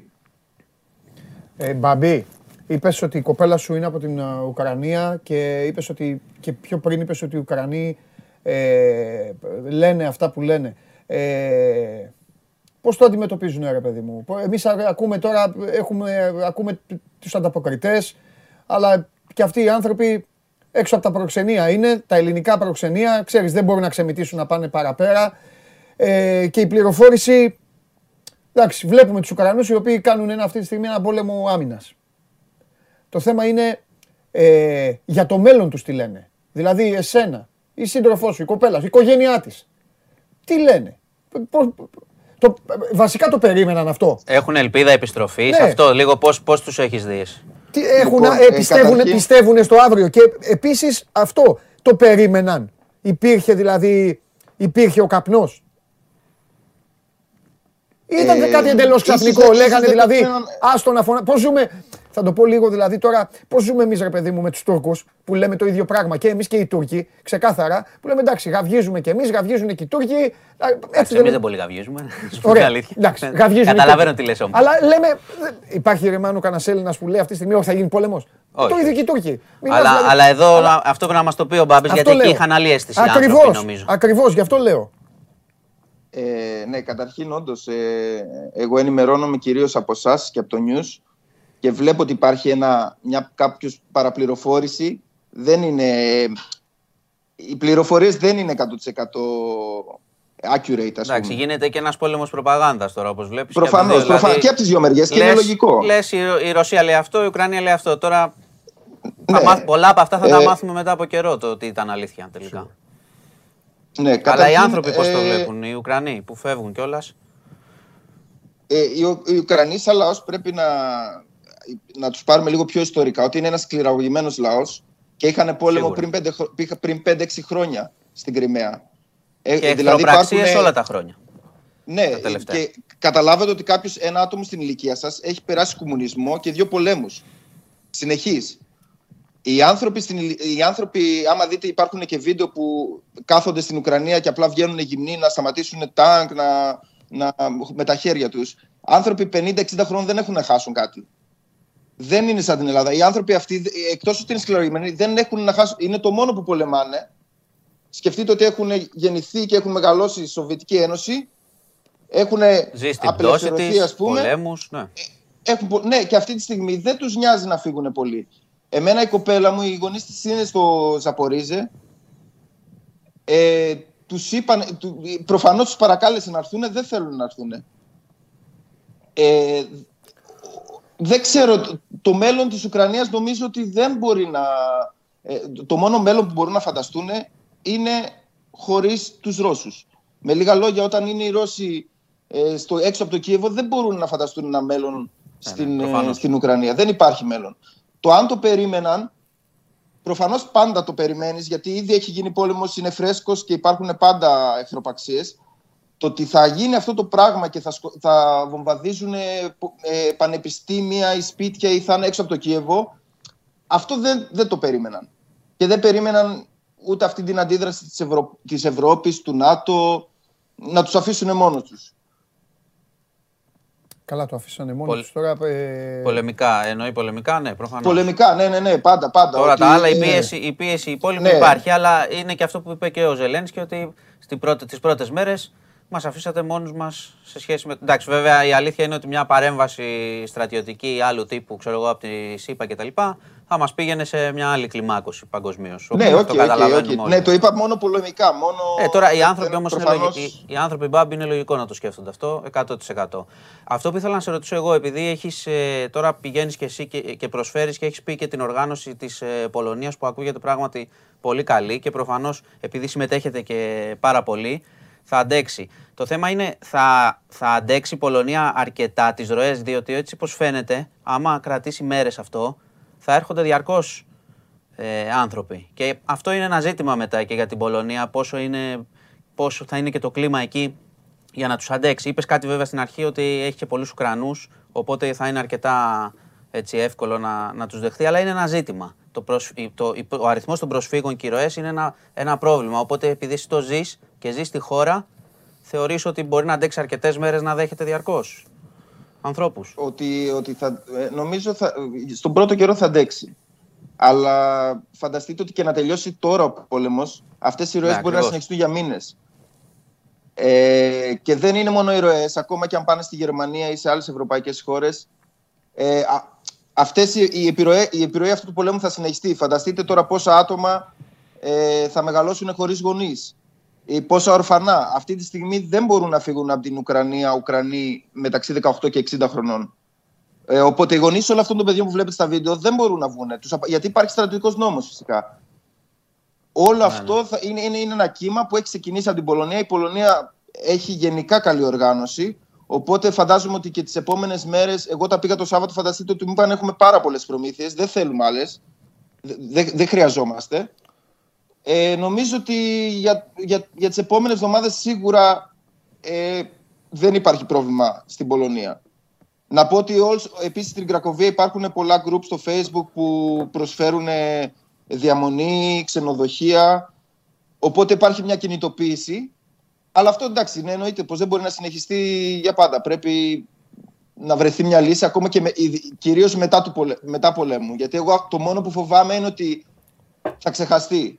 Ότι αυτό μπορεί να ξεχαστεί. Όλες αυτές οι αντιδράσεις και οι κυρώσεις απέναντι στη Ρωσία ή ο ξεσηκωμός, αυτός μπορείς να ξεχαστεί. Σε 2 μήνες μπορεί να βλέπουν Ουκρανό, ξέρω εγώ, στη Γερμανία ή στην Ελλάδα και να νομίζουν ότι είναι.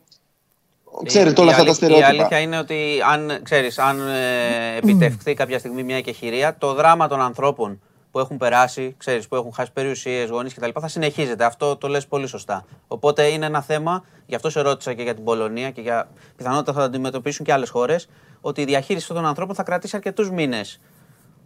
Γιατί η καταστροφή έχει συντελεστεί τώρα στην πραγματικότητα. Δηλαδή θα πρέπει αυτοί για να γυρίσουν, σκέψουν να έχει πέσει μια βόμβα στο σπίτι σου, ας πούμε κτλ. Πώς θα επιστρέψουν αυτοί οι άνθρωποι μετά πίσω. Μετά θέλει ανοικοδόμηση μια χώρα, οπότε, έτσι, αυτά από τα σημάδια του πολέμου είναι... Έχεις δίκιο. Πάντως μπράβο για την, έτσι κι αλλιώς να το πω κι εγώ, και για τη συμμετοχή. Είναι αυτονόητο μερικές φορές, αλλά ξέρεις δεν γίνεται πάντα. Και είναι μια λύση που οι άνθρωποι δίνουν απέναντι σε αυτό. Δηλαδή και μπράβο, στους πολέμους και στους ρουκέτες και το κράτος προφανώς. Μάνο, να σου πω και κάτι. Και μπράβο και στους εκεί στην Κρακοβία, στην Πολωνία. Αποδείχθηκαν.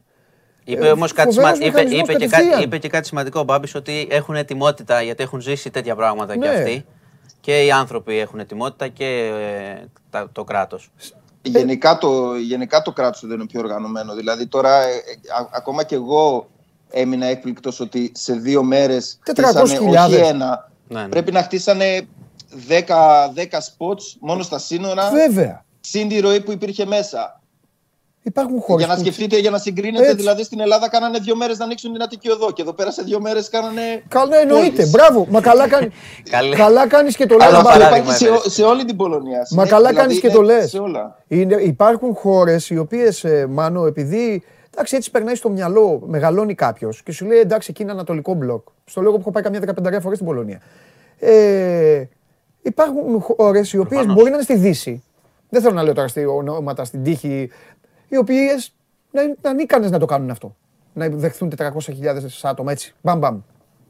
Σου λέω πάντως είναι και σημαντικό, το είπε και ο Μπάμπης, είναι και σημαντικό και στους ανθρώπους, έτσι, στην ετοιμότητά τους, επειδή ακριβώς έχουν περάσει από πράγματα που δεν τα φανταζόμαστε εμείς. Που ήταν όλα σε αυτό το μπλοκ, αυτές οι χώρες, φύγανε, έχουν την ανησυχία τους και είναι έτοιμες. Πόση ώρα κάνει για να πας εκεί? 2,5 ώρες περίπου. Άμα, 2,5 ώρες. Έχει και δρόμο, ρε φίλε. Είναι καλός ο δρόμος. Ναι. Και από ό,τι τώρα χθες που ήμουνα έχουν βάλει αστυνομία πάνω, ας πούμε, στην Εγνατία, ναι, τους καθοδηγεί αντί να πας στα σύνορα, γιατί οι πρόσφυγες πηγαίνουν στα σύνορα και από εκεί από τα σύνορα υπάρχουν λεωφορεία που τους πηγαίνουν στα σποτ κατευθείαν, ναι. Είναι περίπου 2 χιλιόμετρα από τα σύνορα, οπότε υπάρχει μια οργάνωση, το που θα πάνε δεν έχει μπουκάρει ο κόσμος, ναι. Ναι. Γιατί έτσι δεν θα δουλεύουν σωστά τα πράγματα, ναι. Δεν είναι, νομίζω ότι είναι 2,5 ώρες και να πάω και 2,5 να γυρίσω, αλλά καλά, εκτός ότι αξίζει, πρέπει να πας την κατάλληλη στιγμή, εκεί που θα χρειάζεται. Νομίζω ότι, ναι, ας πούμε, αυτή τη στιγμή δεν νομίζω ότι χρειάζονται βοήθεια. Νομίζω το βράδυ, τώρα αυτά τα παιδάκια, αν έρθουν το βράδυ, είναι καλύτερο να φύγουν κατευθείαν σε μια πόλη από το να μείνουν εκεί πέρα. Πολύ σωστά. Ναι. Και να σου πω κάτι, Μπάμπη. 5 ώρες δεν είναι τίποτα. Μπροστά στη χαρά που αισθάνεσαι εσύ μόνος σου μετά με τον εαυτό σου, όταν πέφτεις και κοιμάσαι, που έχεις πάει ένα παιδάκι σε ένα σπίτι. Δεν είναι μόνο η χαρά. Εγώ Παντελή, αυτά στα βίντεο τα έστειλα κυρίως. Δεν σου είπα εγώ να βγω στην εποχή. Τα έστειλα για να δει ο κόσμος πραγματικά τι γίνεται. Και αυτά τα πράγματα γινόταν χθες το βράδυ. Κάποιοι πίνανε ποτό χθες το βράδυ. Χθες το βράδυ αυτά τα λεωφορεία έρχονται ανά 5 λεπτά μετά. Ανά 5 λεπτά έρχονται λεωφορεία με παιδάκια. Αυτό συνεχίζεται επί μέρες. Πρέπει ο κόσμος να καταλάβει λίγο για τον πόλεμο. Δεν έχει να κάνει με νεοναζί, Ουκρανούς. Πρέπει λίγο να ανοίξουμε τους ορίζοντες και να δούμε λίγο το γενικό κλειό. Εγώ σήμερα άκουσα από την κοπέλα μου ότι υπάρχει και ένα ακόμα πρόβλημα, το οποίο δεν το φανταζόμουν. Ότι η ορφανοτροφία στην Ουκρανία έχουν μεταφέρει τα παιδιά στην Πολωνία. Αυτά τα παιδιά τώρα δεν έχουν κανένα. Και δεν ξέρουν τη γλώσσα και είναι μόνα τους εδώ πέρα. Δηλαδή καταλαβαίνετε αυτό πόσο... Τι πρόβλημα δημιουργεί. Αυτό δεν έχει να κάνει με πολιτικά. Πρέπει λίγο ο Έλληνας, επειδή είδα και κάτι σχόλια και στο news κάτω στο Facebook, πρέπει λίγο ο κόσμος και ειδικά οι Έλληνες να ανοίξουν λίγο τον ορίζοντα και να δουν τη μεγάλη εικόνα, να δουν το δάσος. Αυτό που γίνεται σε ένα hot spot, σε 3 λεπτά βίντεο που έβγαλα, μόνο στην Πολωνία, μπορείτε να καταλάβετε τι γίνεται σε όλη την Ουκρανία, σε όλα τα σύνορα, μέσα. Σε μια χώρα που βομβαρδίζεται. Εντάξει, και μακάρι και άλλοι Έλληνες να βοηθήσουν, δεν ξέρω, μακάρι να βοηθήσει και η κυβέρνηση, να πιέσουν την κυβέρνηση, μακάρι να... τουλάχιστον να βρουν αυτοί οι άνθρωποι την ησυχία τους επιτέλους. Μπάμπη, χαίρομαι πάρα πολύ που σε έβγαλα και που δέχτηκες να βγεις, γιατί είναι πολύ καλή η προσπάθεια των μέσων ενημέρωσης, πάρα πολύ καλή προσπάθεια, αλλά εγώ το λέω πάντα, οι δημοσιογράφοι έχουν τους κανόνες τους, έχουν τους κανόνες του επαγγέλματος, τους περιμένουν τους δημοσιογράφους, οπότε τους λένε θα πάτε εκεί, θα κάτσετε εκεί, μέχρι εκεί έχετε δικαίωμα να τραβήξετε, αυτά είναι, οι δημοσιογράφοι αναγκάζονται να πούν αυτά που βλέπουν, γιατί οι άνθρωποι δεν μπορούν να αρχίσουν να φαντάζονται δικά τους. Οπότε ήθελα να έχουμε τουλάχιστον έναν άνθρωπο που να τα πει όλα κανονικά, έτσι όπως είναι. Και έχεις και φοβερά τα βίντεο, να ξέρεις, είναι καλύτερα από κάθε κανάλι. Δεν φταίνε τα κανάλια. Επαγγελματικά είναι. Δεν φταίνε τα κανάλια, το ξαναλέω. Αλλά έκανες ένα πολύ μεγάλο δώρο εδώ σε όσους βλέπουν την εκπομπή να δουν την πραγματικότητα. Και επειδή θέλω να τελειώσουμε με χαμόγελο, γιατί δεν θέλω να βλέπω έτσι. Σε καταλαβαίνω τον προβληματισμό σου, την κούρασή σου και όλα. Είσαι φανατικός δηλαδή, κατάλαβα από τα λεγόμενά σου, είσαι φανατικός Μάνου Χωριανόπουλου. Είσαι με καταστροφέα δηλαδή. Διαβάζεις. Καλά, ο καταστροφέας, ο κύριος καταστροφέας. Ο κύριος, μάλιστα, ωραία. Ο κύριος καταστροφέας είναι ο μόνος λόγος που βλέπω εγώ κάθε μέρα την εκπομπή. Μπράβο, σε ευχαριστούμε πολύ. Καλά σου λέγε η υπόλοιπη. Και λέω, γι' αυτόν τον λόγο δεν θα γυρίσω Ελλάδα. Δηλαδή, δεν... Καλό, σε προστατεύω. Πολύ καλό. Δηλαδή, βιασμοί, δολοφονίες, τα λέω, καλά είμαι. Ναι ρε Μπάμπη, τι ομάδα είσαι? Είμαι ΠΑΟΚ και Celtic. ΠΑΟΚ και Celtic, εντάξει. Έψου την έφερα Μπάμπη. ΠΑΟΚ και Celtic, άκου Μπάμπη, ΠΑΟΚ και Celtic. Μπάμπη, είσαι φοβερός, πάνω απ' όλα είσαι φοβερός και γίγαντας.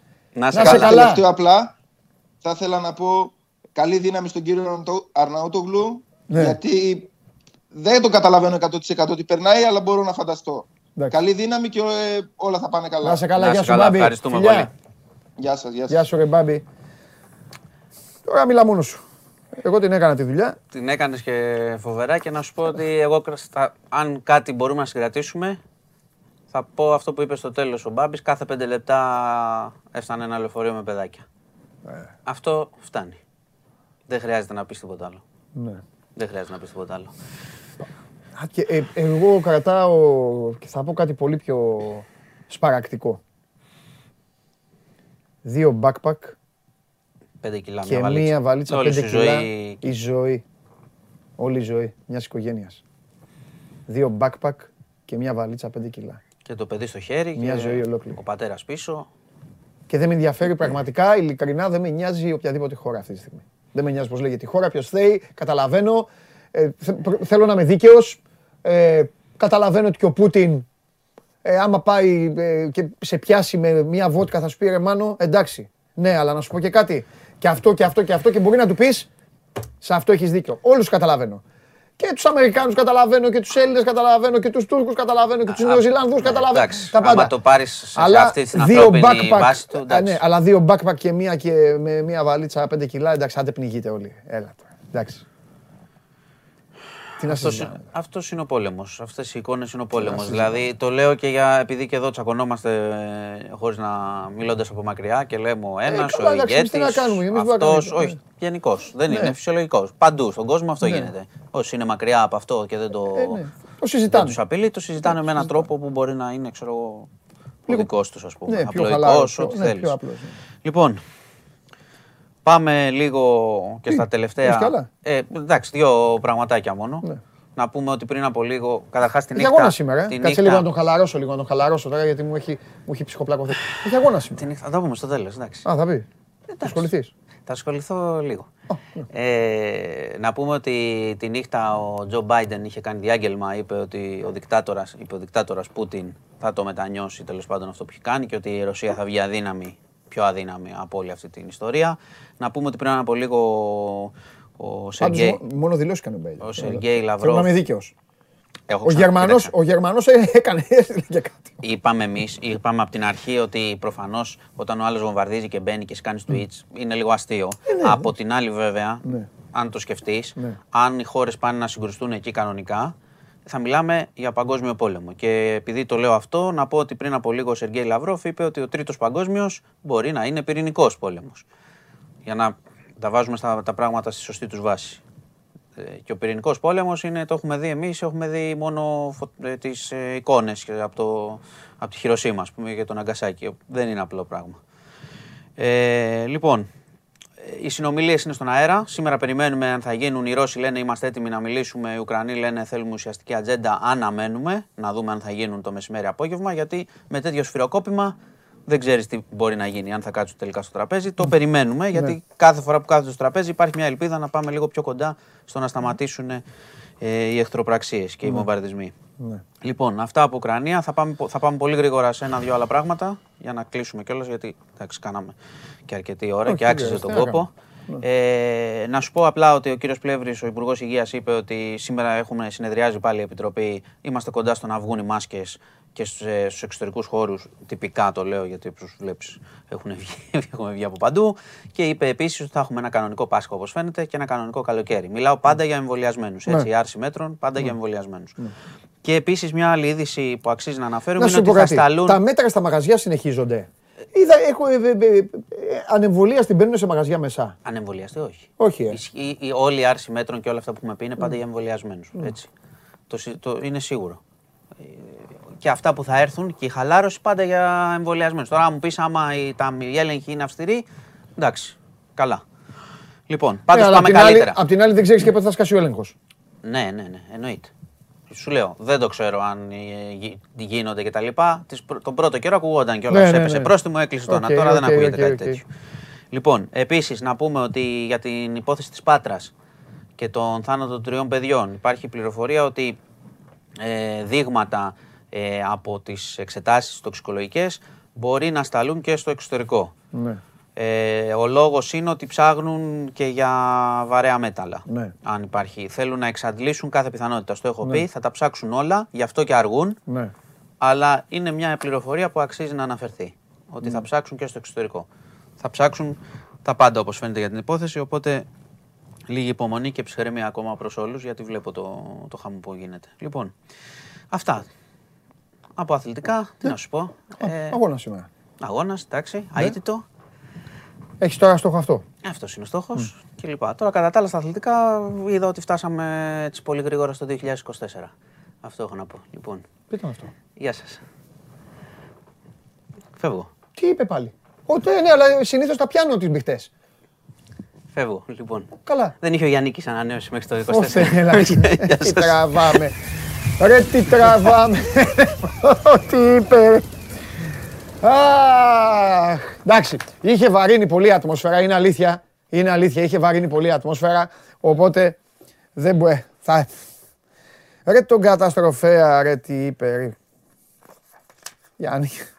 Λοιπόν, Μάνος Χωριανόπουλος, μπείτε στο News 24/7 για να δείτε όλα τα υπόλοιπα που υπάρχουν γύρω μας και εμείς εδώ συνεχίζουμε. Show must go on, σε λίγο social media, Ολυμπιακός και μπάσκετ, συνεχίζουμε. Σας αρέσει να καρφώνετε ή να βάζετε γκολ με εκτέλεση φάουλ? Είστε από αυτούς που ο κρυφός τους καημός είναι να παίρνουν συνεντεύξεις ή απλά θέλετε να διασκεδάζετε με τις ομάδες και να πανηγυρίζετε μαζί τους από την εξέδρα? Σε όποια κατηγορία και να ανήκετε, είστε οι άνθρωποι μας και είμαστε οι δικοί σας άνθρωποι. Βάλτε φαντασία, χέφι και λίγο χρόνο. Φτιάξτε ένα βίντεο και στείλτε το σε αυτή τη διεύθυνση. Θα το περιποιηθούμε, θα το εκτιμήσουμε, θα το απολαύσουμε, θα το εμφανίσουμε και ποιος ξέρει. Μπορεί στο τέλος να είναι το δικό σας βίντεο που θα πάρει ένα μεγάλο δώρο.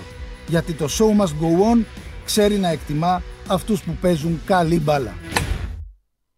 Βάλια Πηλιανίδη. Χαίρετε. Τι γίνεται? Καλά, εσύ? Καλά. Είναι και η μία σελίδα και η άλλη? Ή η μία? Όχι, καλά, είναι η μία. Είναι η μία. Η μία είναι μία μέρα, η άλλη είναι η άλλη. Πώς είσαι? Καλά είμαι, καλά είμαι. Βάρινε λίγο το κλίμα. Ναι, αλλά έπρεπε. Εντάξει, φυσικά. Έπρεπε γιατί... Καλά, εγώ δεν το λέω τώρα, επειδή έτυχε εδώ, μπορεί να ήταν κι αλλού. Δυστυχώς, τα πλάνα που φτάνουν στα μάτια μας δεν είναι όλα. Το μόνο σίγουρο. Είναι πολύ περισσότερα. Ναι, και ο άνθρωπος αυτός μας έδωσε πλάνα τα οποία δεν τα έχουμε δει. Δεν μπορούμε, δεν φταίνε αυτοί που πάνε που δεν τα βλέπουμε. Γιατί σου λέει, έλα εδώ από που είσαι, λες εσύ... Ελληνίδα, δημοσιογράφος. Πολύ ωραία. Εκείνο ο χώρος σου. Ακριβώς. Και σε περίοδο πολέμου κιόλας δεν έχει. Εκεί δεν έχει. Μήπως. Όχι. Σου λέει εκείνο ο χώρος σου. Αν δεν θέλεις. Σου λένε εκεί πας. Αυτό, καταλαβαίνεις. Οπότε, τέλος πάντων. Για πάμε, έλα λίγο να το αλλάξουμε. Να το ελαφρύνουμε λίγο το πράγμα. Λοιπόν, θυμάσαι έναν αρκούδο που σου είχε φέρει η Μαρία κάποιες εβδομάδες πριν? Που ήταν τερματοφύλακας. Τον Ντόμ. Ναι, χάρη στον αρκούδο τότε είχε πάρει 9, 8, 9, είχε πάρει καλό βάθμο. Λοιπόν.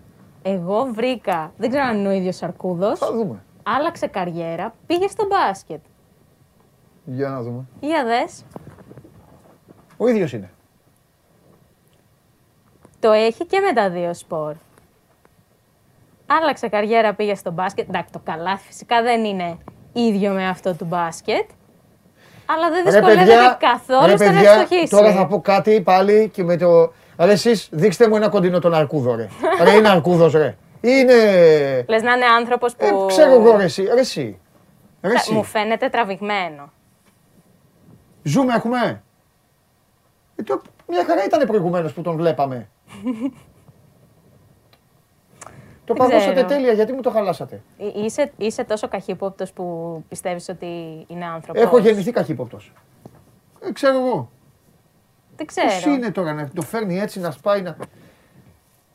Εγώ το βλέπω από το πώς πιάνει την μπάλα, γι' αυτό. Καλά, ναι, η φορεσιά όμως και τι να έχει, τι ήθελες να έχει, και δάχτυλα, ναι, αυτό, τι, πολλά ζητάς.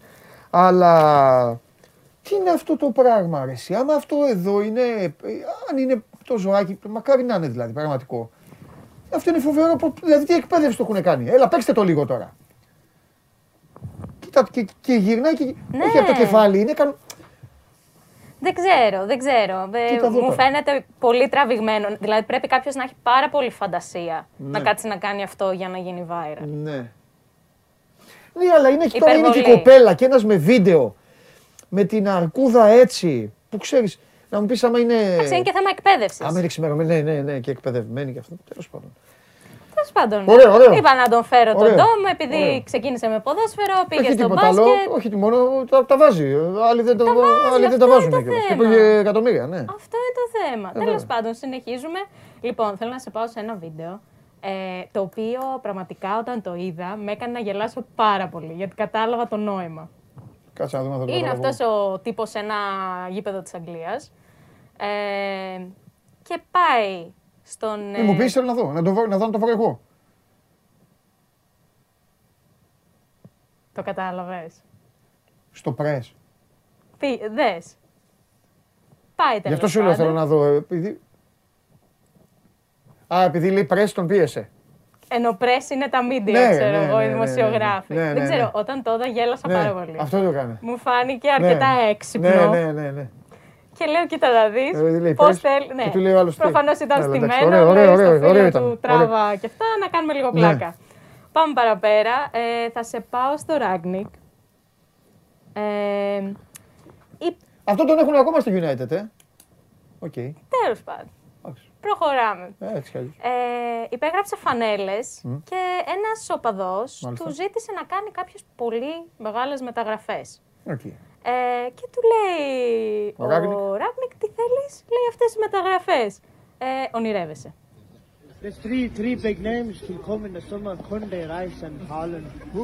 Kunde, Rice, and Haaland. Are you dreaming? Are you dreaming? Το Χάλαντ του είπε, δεν του είπε μεταγραφές. Του είπε το Χάλαντ να πάρει. Δεν θέλει όποιον και όποιον. Εντάξει, καλά έκανε μόνο. Και τον κλαίνε Ράις. Και λέει, ονειρεύεσαι. Για ξαναβάλε. There's three big names to come in the summer: Kunde, Rice, and Haaland. Who? Kunde, Rice, and Haaland. What are you dreaming about? Λοιπόν, θέλει τον Declan Rice και τον Χάλαντ ο οπαδός. Και ο άλλος του λέει, ονειρεύεσαι. Εντάξει, καλά του. Έχει μεγάλες προσδοκίες. Και δύο δίκαιο είχαν.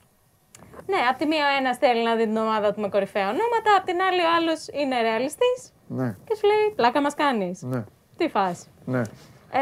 Προχωράμε παρακάτω. Θα σε πάω στο Παρίσι και στην εβδομάδα μόδας. Και τον Καντέ είπε. Καντέ, Ράις εν Χάλαντ, Ναι, Καντέ. Ναι, για πάμε. Ποια είναι η σχέση με τη μόδα? Μια χαρά. Τι είναι, τώρα τι θα μου δείξεις. Θα σε πάω στην εβδομάδα μόδας του Παρισιού. Ωραία, μου αρέσει.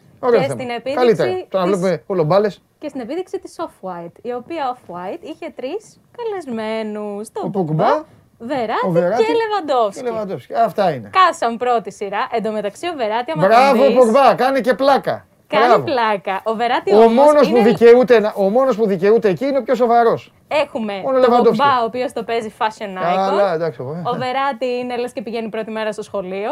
Και ο Λεβαντόφσκι είναι. Έχω να πω κάτι στον καθένα. Εσύ, Πογμπά, κοίτα γιατί μη φύγεις με ντομάτες και αυγά, με καγιανά. Μη φύγεις με στραπατσάδα από τη United. Ο Βεράτη, αν δεν πάρει το Champions League γιατί αυτό θέλουν, οκ. Γιατί εντάξει, έχει πάρει τώρα, πήρε το Euro με την Ιταλία. Εντάξει, βολεμένος. Ο δεξιά δικαιούται να πάει που θέλει. Εντάξει, αυτό ναι. Ο δεξιά μπορεί να πάει που θέλει. και αλλά πραγματικά top model, πώς λέγεται. Θέλω να δεις τη διαφορά που έχει ο καθένας τους. Δηλαδή, ο ένας το ζει στο έπακρον, ναι. Ο άλλος είναι οκ, είμαι σοβαρός, δεν έχω κανένα θέμα. Θες να σου πω κάτι? Και άλλος είναι σαν πιτσιρίκι. Η συμπεριφορά τους είναι και η διαβάθμιση της εικόνας των ομάδων τους. Αυτό. Σωστό. Πολύ σωστό. Αυτό. Μ' άρεσε αυτό. Ο πιο σοβαρός η ομάδα του κάνει ό,τι κάνει. Ο medium, η ομάδα του αυτό και ο άλλος. Μ' άρεσε αυτό. Κάνει σαν την ομάδα του. Λοιπόν, θα σας πω σε ένα άλλο παιδάκι. Το οποίο πήρε φόρα, μιλάμε. Θέλει να κλωτσίσει. Παίζει αυτά τα παιχνίδια που έχουμε στα εμπορικά κέντρα που κλωτσάς ή ρίχνεις μπουνιά. Ναι. Και σου δείχνει με πόση δύναμη κλώτσισες, έριξες μπουνιά και τα σχετικά. Ναι. Είναι αυτό λοιπόν το παιδάκι το οποίο πήρε φόρα πραγματικά από πολύ μακριά και στο τέλος κάνει αυτό. Τι έκανε, έφαγε. Πήρε φόρα, κλώτσισε την μπάλα ναι. Και το μέτρο αυτό έδειξε ένα. Ναι, τι. Δηλαδή πήρε όλη αυτή τη φόρα για να κάνει ένα. Αυτή την κλώτησε μωρέ το παιδάκι. Και τι την έκανε? Τίποτα μωρέ, ίσα ίσα από τη βρήκε φόρα η πέδιλα. Αυτό είναι βαρύ το τέτοιο με το σίδερο. Α, κοίτα. Ίσα ίσα. Δεν έρχεται δύναμη. Έφαγε τη σοκολατίσα του μετά. Πήρε τόση δύναμη, πήρε τόση φόρα για να κάνει αυτό. Κρίμα. Μια χαρά ήταν. Έλα, δηλαδή, τα βάζω με το παιδάκι τώρα, ντροπή σου. Όχι, δεν τα βάζω με το παιδάκι, έλα, αλλά κι εγώ άμα ήμουν στη συγκεκριμένη φάση θα γέλαγα λίγο. Όχι για κακό, αλλά έτσι σου βγαίνει λίγο αυθόρμητα. Όχι. Όχι, δεν μου άρεσε αυτό που λες. Μια χαρά το παιδάκι, καλά έκανε. Εντάξει, οκ. Εσύ στηρίζεις το παιδί. Βέβαια. Ωραία. Θα σε πάω σε κάτι τελευταίο. Μάλιστα. Στο LeBron James. Χάσαμε από το μάνα του Ντάλλας, ναι. Ναι, εντάξει. Ένα τέταρτο 12 λεπτό ήταν αρκετό για να γυρίσει το μάτς και να χαθεί όλο αυτό. Τέλος πάντων, μάλιστα. Θέλω να δεις, μάλιστα. Αυτή είναι η εικόνα του LeBron James μετά από 2 σερί τρίποντα που πέτυχε. Έκατσε. Όχι, δεν έκατσε, χύθηκε στον πάγκο. Ναι. Χύθηκε στον πάγκο. Οι Mavericks κάλεσαν time out, τέλος πάντων πήγε στον πάγκο, έδειξε εξουθενωμένος μετά από 2 σερί τρίποντα. Εξουθενωμένος, έβαλε 2 τρίποντα και εξουθενώθηκε. Έβαλε όμως και 20 φεύγα πόντους με double-double. Και χάσαμε. Χάσατε. Τι με νοιάζει εμένα τι έκανε λοιπόν. Για πες. Το θέμα είναι ότι έμεσα θέλω να περάσει το μήνυμα στη διοίκηση ότι. Ότι θέλει να πάρει σύνταξη. Όχι, ότι κάντε καμιά ενίσχυση. Δεν μπορώ να βγάζω μόνος μου κάθε μάτς. Αυτός θέλει μήνυμα στη διοίκηση. Εμένα έτσι μου φαίνεται. Ότι είναι έμεσο μήνυμα. Αυτός στη διοίκηση. Ναι. Ξέρεις ποιος είναι αυτός? Φυσικά και ξέρω. Αλλά το έδειξε και στο παρκέ. Ποιο μήνυμα στη διοίκηση? Ότι κάντε καμιά. Να ενισχυθούμε λίγο. Εγώ κοντεύω να ταυτίσω εδώ πέρα. Έχω χυθεί. Και μάλιστα. Ποιον θέλει παίρνει. Το βίντεο. Όπου πηγαίνει, αυτός κάνει τις μεταγραφές και αυτά. Το βίντεο. Εμένα βρήκες. Ναι, όμως διαφωνεί. Ήθελε να ενισχυθεί στην trade deadline. Καλά. Πήραμε χθες 2. Για πάμε. Τέλος πάντων, για να ολοκληρώσω το θέμα με τον LeBron, ναι. Στη συνέχεια οι συμπαίκτες του μαζεύτηκαν από πάνω και του κάναν μαλάξει την καρδιά και καλά τις πρώτες βοήθειες. Τι είπανε, η πρόεδρε και τέτοια. Αυτά. 8. Καλό είναι. Ήταν 9. Από το 6 που μου στέρισε ο Τσιμίκας. 8 χάρη στον Αρκούδο. Αυτός ο Αρκούδος πραγματικά θα τον κάνουμε εικόνισμα εδώ πέρα. Φοβερός Αρκούδος, μου αρέσει πάρα πολύ. Εξαιρετικός ήταν. Και ο βαθμός, δεν έχω κανένα παράπονο. Μια χαρά είναι, αυτό έλειπε να έχεις. 8. Φιλιά πολλά. Bye bye, τα λέμε. Φιλιά. Αυτή ήταν η Βάλια Πηλιανίδη. Με όλα αυτά τα κόλπα. Εσείς εδώ λέτε τίποτα σοβαρό? Όχι. Τι ομάδα είναι ο καθένας. Τι γίνεται, τι είναι οι τέτοιες σας.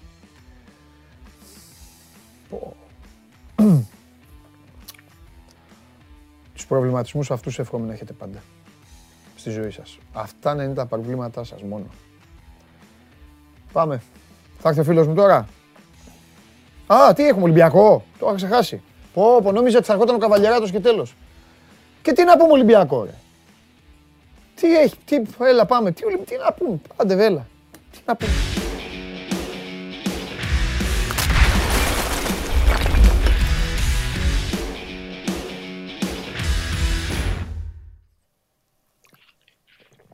Καλό μεσημέρι. Γεια σου ρε Μίτσο. Τι να πούμε. Τι έχει να πούμε. Έχει. Όντως. Ξεχάσαμε Ολυμπιακό, λες. Ξεχάσαμε Ολυμπιακό. Δηλαδή είναι δυνατόν. Εντάξει, Δημήτρη. Εντάξει, με επηρέασε ο καταστροφέας εδώ. Αφού έχει το καταστροφέας, καλύπτει όλο το φάσμα. Μια χαρά ήτανε. Τι έχουμε.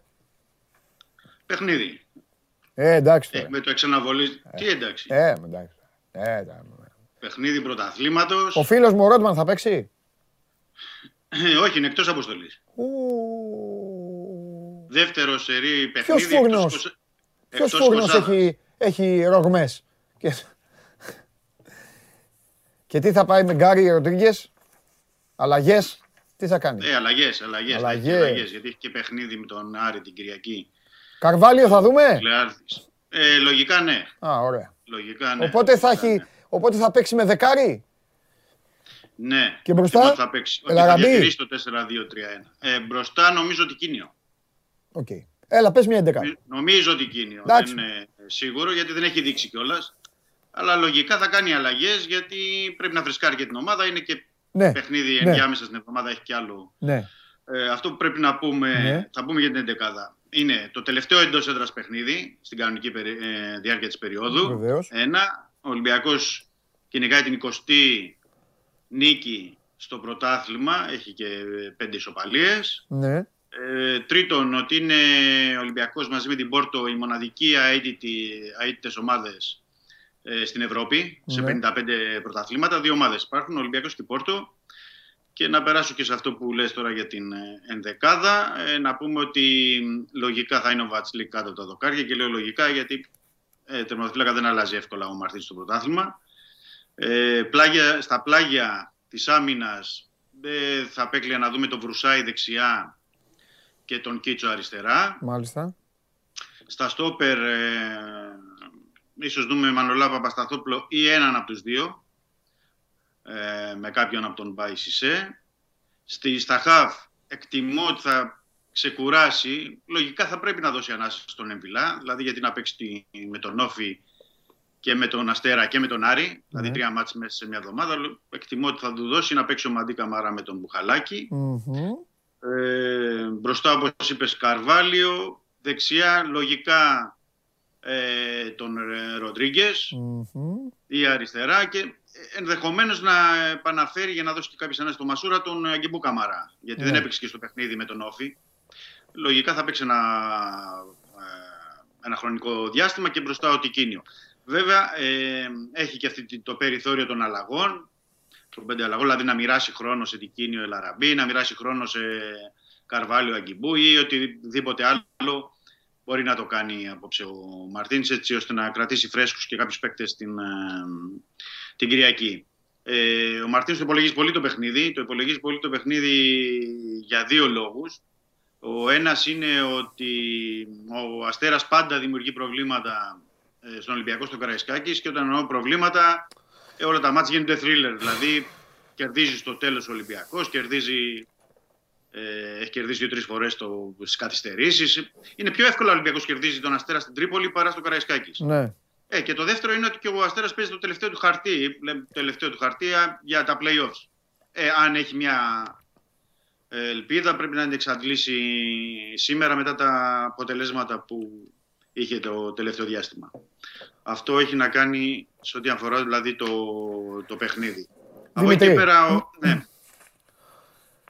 Για να μην σε αφήσω, ρε παιδί μου, να τελειώσει και να σε χαιρετήσω. Τώρα ένα-ένα μου έρχονται. Ο Ρόνι Λόπες υπολογίζεται. Ο Ρόνι Λόπες είχε να πούμε, Παντελή, ότι το τελευταίο δεκαήμερο ήταν εκτός με ίωση. Δεκτό, το έχω διαβάσει. Σήμερα έκανε προπόνηση το πρωί, πήγε μόνος του δηλαδή και έκανε εκεί στο Ρέντι. Ναι. Τώρα εσύ εννοείς αν υπολογίζεται για την επόμενη χρονιά, υποθέτω. Δεν το λες αν υπολογίζεται για το υπόλοιπο της περίοδου. Δεν νομίζω να υπολογίζεται για την επόμενη χρονιά. Ναι, αυτό εκτιμώ κι εγώ. Εννοείς τώρα για το υπόλοιπο της δεκαετίας. Ναι, ρε παιδί μου, επειδή είναι ένας παίκτης ο οποίος είναι δανεικός. Επειδή πάρα πολύ δύσκολα θα δοθούν τα χρήματα που πρέπει να δοθούν για να αγοραστεί. Καλά, με το ψιόν δεν το θεωρώ αδύνατον. Δηλαδή τα 10 εκατομμύρια που έχει ψηλώσει με τη Σεβίλη τώρα να δώσει ο Ολυμπιακός δεν υπάρχει περίπτωση. Γι' αυτό σου λέω. Δηλαδή υπάρχει λόγος να τον ξαναβάλει, θα ξαναπέξει, καταλαβες. Ή θα βάζει παίκτες που υπολογίζονται για την επόμενη σεζόν. Αυτό ρωτάω. Όχι, όχι, θα τον ξαναβάλει. Αλλά θεωρώ ότι θα τον χρησιμοποιήσει για ποιο λόγο. Γιατί έχει και τα δύο μάτς του μητελικού του κυπέλου με τον ΠΑΟΚ, συν αν περάσει τον τελικό, και τα παιχνίδια των play-offs είναι δυνατά παιχνίδια. Δηλαδή είναι με τις θεωρητικά 5 καλύτερες ομάδες της υπόλοιπης του πρωταθλήματος. Οπότε θα πρέπει να κάνει και το rotation, θα του δώσει χρόνος συμμετοχής να παίξει. Ωραία. Και άλλη μια ερώτηση και δεν έχω άλλη και μπορείς να πας να ξεκουραστείς.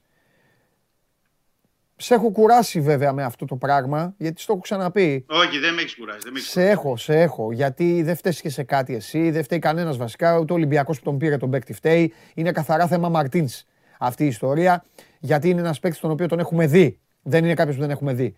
Και αναφέρομαι στον Γκούντε. Ναι, ναι. Ο Μαρτίνς συνεχίζει, θεωρείς, να μην τον βλέπει. Ναι. Ωραία. Ο Κούντε, για να πούμε και με συγκεκριμένα, είναι και εκτός αποστολής σήμερα. Ναι. Και τους τελευταίους 4 μήνες, ναι, για να δώσουμε μια εικόνα και στον κόσμο, ναι, έχει παίξει ένα ημίχρονο στο κύπελο με το Λεβαδιακό και μπήκε και λίγο πριν το τέλος και έπαιξε και την παράταση στο μάτς με τον Πανετολικό. Όλα αυτά σε 4 μήνες. Ωραία. Δηλαδή πρωτάθλημα δεν έχει παίξει. Εγώ περιμένω την ημέρα, πραγματικά περιμένω την ημέρα, που θα ρωτήσει ένας άνθρωπος το Μαρτίνς. Ναι. Γιατί δεν υπάρχει πιο ωραίο πράγμα από το να παίρνουμε απαντήσεις, ρε παιδάκι μου. Με ωραίο τρόπο. Δηλαδή, ο Κούντε είναι ένας παίκτης που έπαιζε στην Bundesliga. Είναι βασικός στην Εθνική Καμερούν. Γιατί δεν παίζει, τι στοιχεία δεν έχει, τι σε χαλάει στον Κούντε. Εννοείται ότι είναι ένα ερώτημα. Και πρέπει να πω ότι τον Κούντε ουσιαστικά δεν τον έχουμε δει. Δηλαδή, σε ροή παιχνιδιού, σε συνεχόμενα μάτς, για να δούμε ότι. Προφανώς ο Μαρτίνης για να μην τον χρησιμοποιεί κάτι τον χαλάει. Απ' την άλλη, δεν μπορεί να πεις και ότι ο Κούντε, όπως το λες, είναι βασικός στην Εθνική Καμερούν. Είναι παίκτης που ήταν στην Ισπανία, στην Γερμανία. Τον έχεις πάρει και με 2 εκατομμύρια, έχει και αυτός ένα μεγάλο συμβόλαιο. Και να μην παίζει είναι ένα θέμα. Μάλιστα. Και δεν είναι και μόνο με αυτόν, είναι και με άλλους παίκτες τέλος πάντων. Εντάξει. Έχουμε κάτι άλλο. Στην πορεία. Όχι κάτι άλλο τόσο σημαντικό. Υπάρχει ένα δημοσίευμα έξω. Στη Γερμανία, στην Αυστρία, για έναν αυστριακό τερματοφύλακα, τον Φράισλ, τον οποίο λένε ότι αυτός παίζει είναι goalkeeper της Σάλκε, μένει ελεύθερος το καλοκαίρι, τον οποίο θέλει οι Rangers, οι Norwich και ο Ολυμπιακός λένε έξω. Δεν υπάρχει κάτι από τον Ολυμπιακό, ούτε επιβεβαιώνουν, ούτε διαψεύδουν, αλλά είναι και πολύ νωρίς, τουλάχιστον για τερματοφύλακα. Γιατί αυτή τη στιγμή ο Ολυμπιακός έχει και τον Πατσλίκ, έχει και τον Τζολάκη, έχει τον Κρίστινσον, από πίσω είναι ο Καραγκύρης. Δηλαδή εκτιμώ ότι είναι λίγο δύσκολο να πάει σε μια τέτοια λύση ο Ολυμπιακός. Θα το δούμε στη συνέχεια, όμως ποτέ μιλές ποτέ. Ωραία, Δημήτρη μου. Εντάξει. Θα τα πούμε αύριο. Αν υπάρχει κάτι που να εξερευνηθεί, θα δούμε το μάτς, θα γράψουμε, θα κάνουμε και αύριο θα συζητήσουμε λίγο για το τι είδαν τα ματάκια μας. Έλα, φιλιά πολλά. Ωραία. Καλό μεσημέρι. Επίσης. Αυτός είναι ο Δημήτρης Χριστοφιδέλης. Στις 7 η ώρα Ολυμπιακός Αστέρας Τρίπολης, εξαναβολής παιχνίδι για τη 17η αγωνιστική του πρωταθλήματος, το οποίο ολοκληρώνεται όσον αφορά στην κανονική του περίοδο την Κυριακή 7 η ώρα έναρξης όλων των αγώνων. 7 η ώρα θα αρχίσει και Game Night εδώ μέχρι τις 9 η ώρα. Εκεί μόλις τελειώσουν τα μάτς θα βγούμε λίγο, αύριο και εγώ λίγο να πούμε 2-3 πραγματάκια, πως πέφτει η αυλαία της κανονικής περίοδου και μετά καλά play-off. Πάμε, έλα μέσα στον καημό μου. Εδώ έχω βάλει στο φοβερό ποτηράκι της Liverpool που έχω βάλει ένα ωραίο που είναι με ανανά. Μ' αρέσει πολύ ο ανανάς. Ναι. Αλλά έχει και κομματάκια ανανά. Και τι παθαίνω τώρα μες στην εκπομπή. Πάνε εδώ που είναι αυτοί οι σχεσμοί για να πίνεις. Τι βουλώνει. Ναι ρε, και βουλώνει. Και δίνω μάχη εγώ. Ωραία, βγάλε τώρα αυτό το καπάκι και πιάσ' το χωρίς. Σωστό, και φάτο. Καλά πήγες να πεις. Τι έγινε. Καλά. Θέλω να σου αφιερώσω. Το έχουμε. Είμαι έτοιμος. Θα σου αφιερώσω το κάρφωμα του Λούκα Ντόντσιτς κοντά στους Λέικερς. Άκουσες τι είπε η... Μια ψυχή πρωί μου το έστειλε. Αναχάθησε. Έλα με άθελο. Που όποτε έκανε. Γραφικός. Ο Ντόντσιτς είναι γραφικός, σε παρακαλώ. Όχι, ο άλλος. Ρε, έρχεται εδώ η Βάλια. Μου δείχνει μια φωτογραφία του LeBron James. Που είναι πεθαμένο έτσι στον μπάγκο. Και τι μου λέει η Βάλια. Κουράστηκε. Όχι. Ναι, εντάξει, εξτονωμένος, ναι, της λέω εντάξει. Και μου λέει, έστειλε το μήνυμα στη διοίκηση. Της λέω ποιος. Ξέρεις τι λέω ποιος είναι αυτός. Μου λέει ναι καλά. Της λέω ξέρεις ποιος είναι αυτός. Ναι, δεν το κατάλαβε βέβαια. Ναι, δεν ξέρει ότι αυτός ο τύπος κάνει τις μεταγραφές, κάνει τέτοια. Πού να στείλει μήνυμα. Τι μήνυμα έστειλε. Έχει διαλύσει όλες τις ομάδες ο τύπος αυτός. Όλες τις ομάδες. Τις έχει διαλύσει. Ή τις έχει φτιάξει.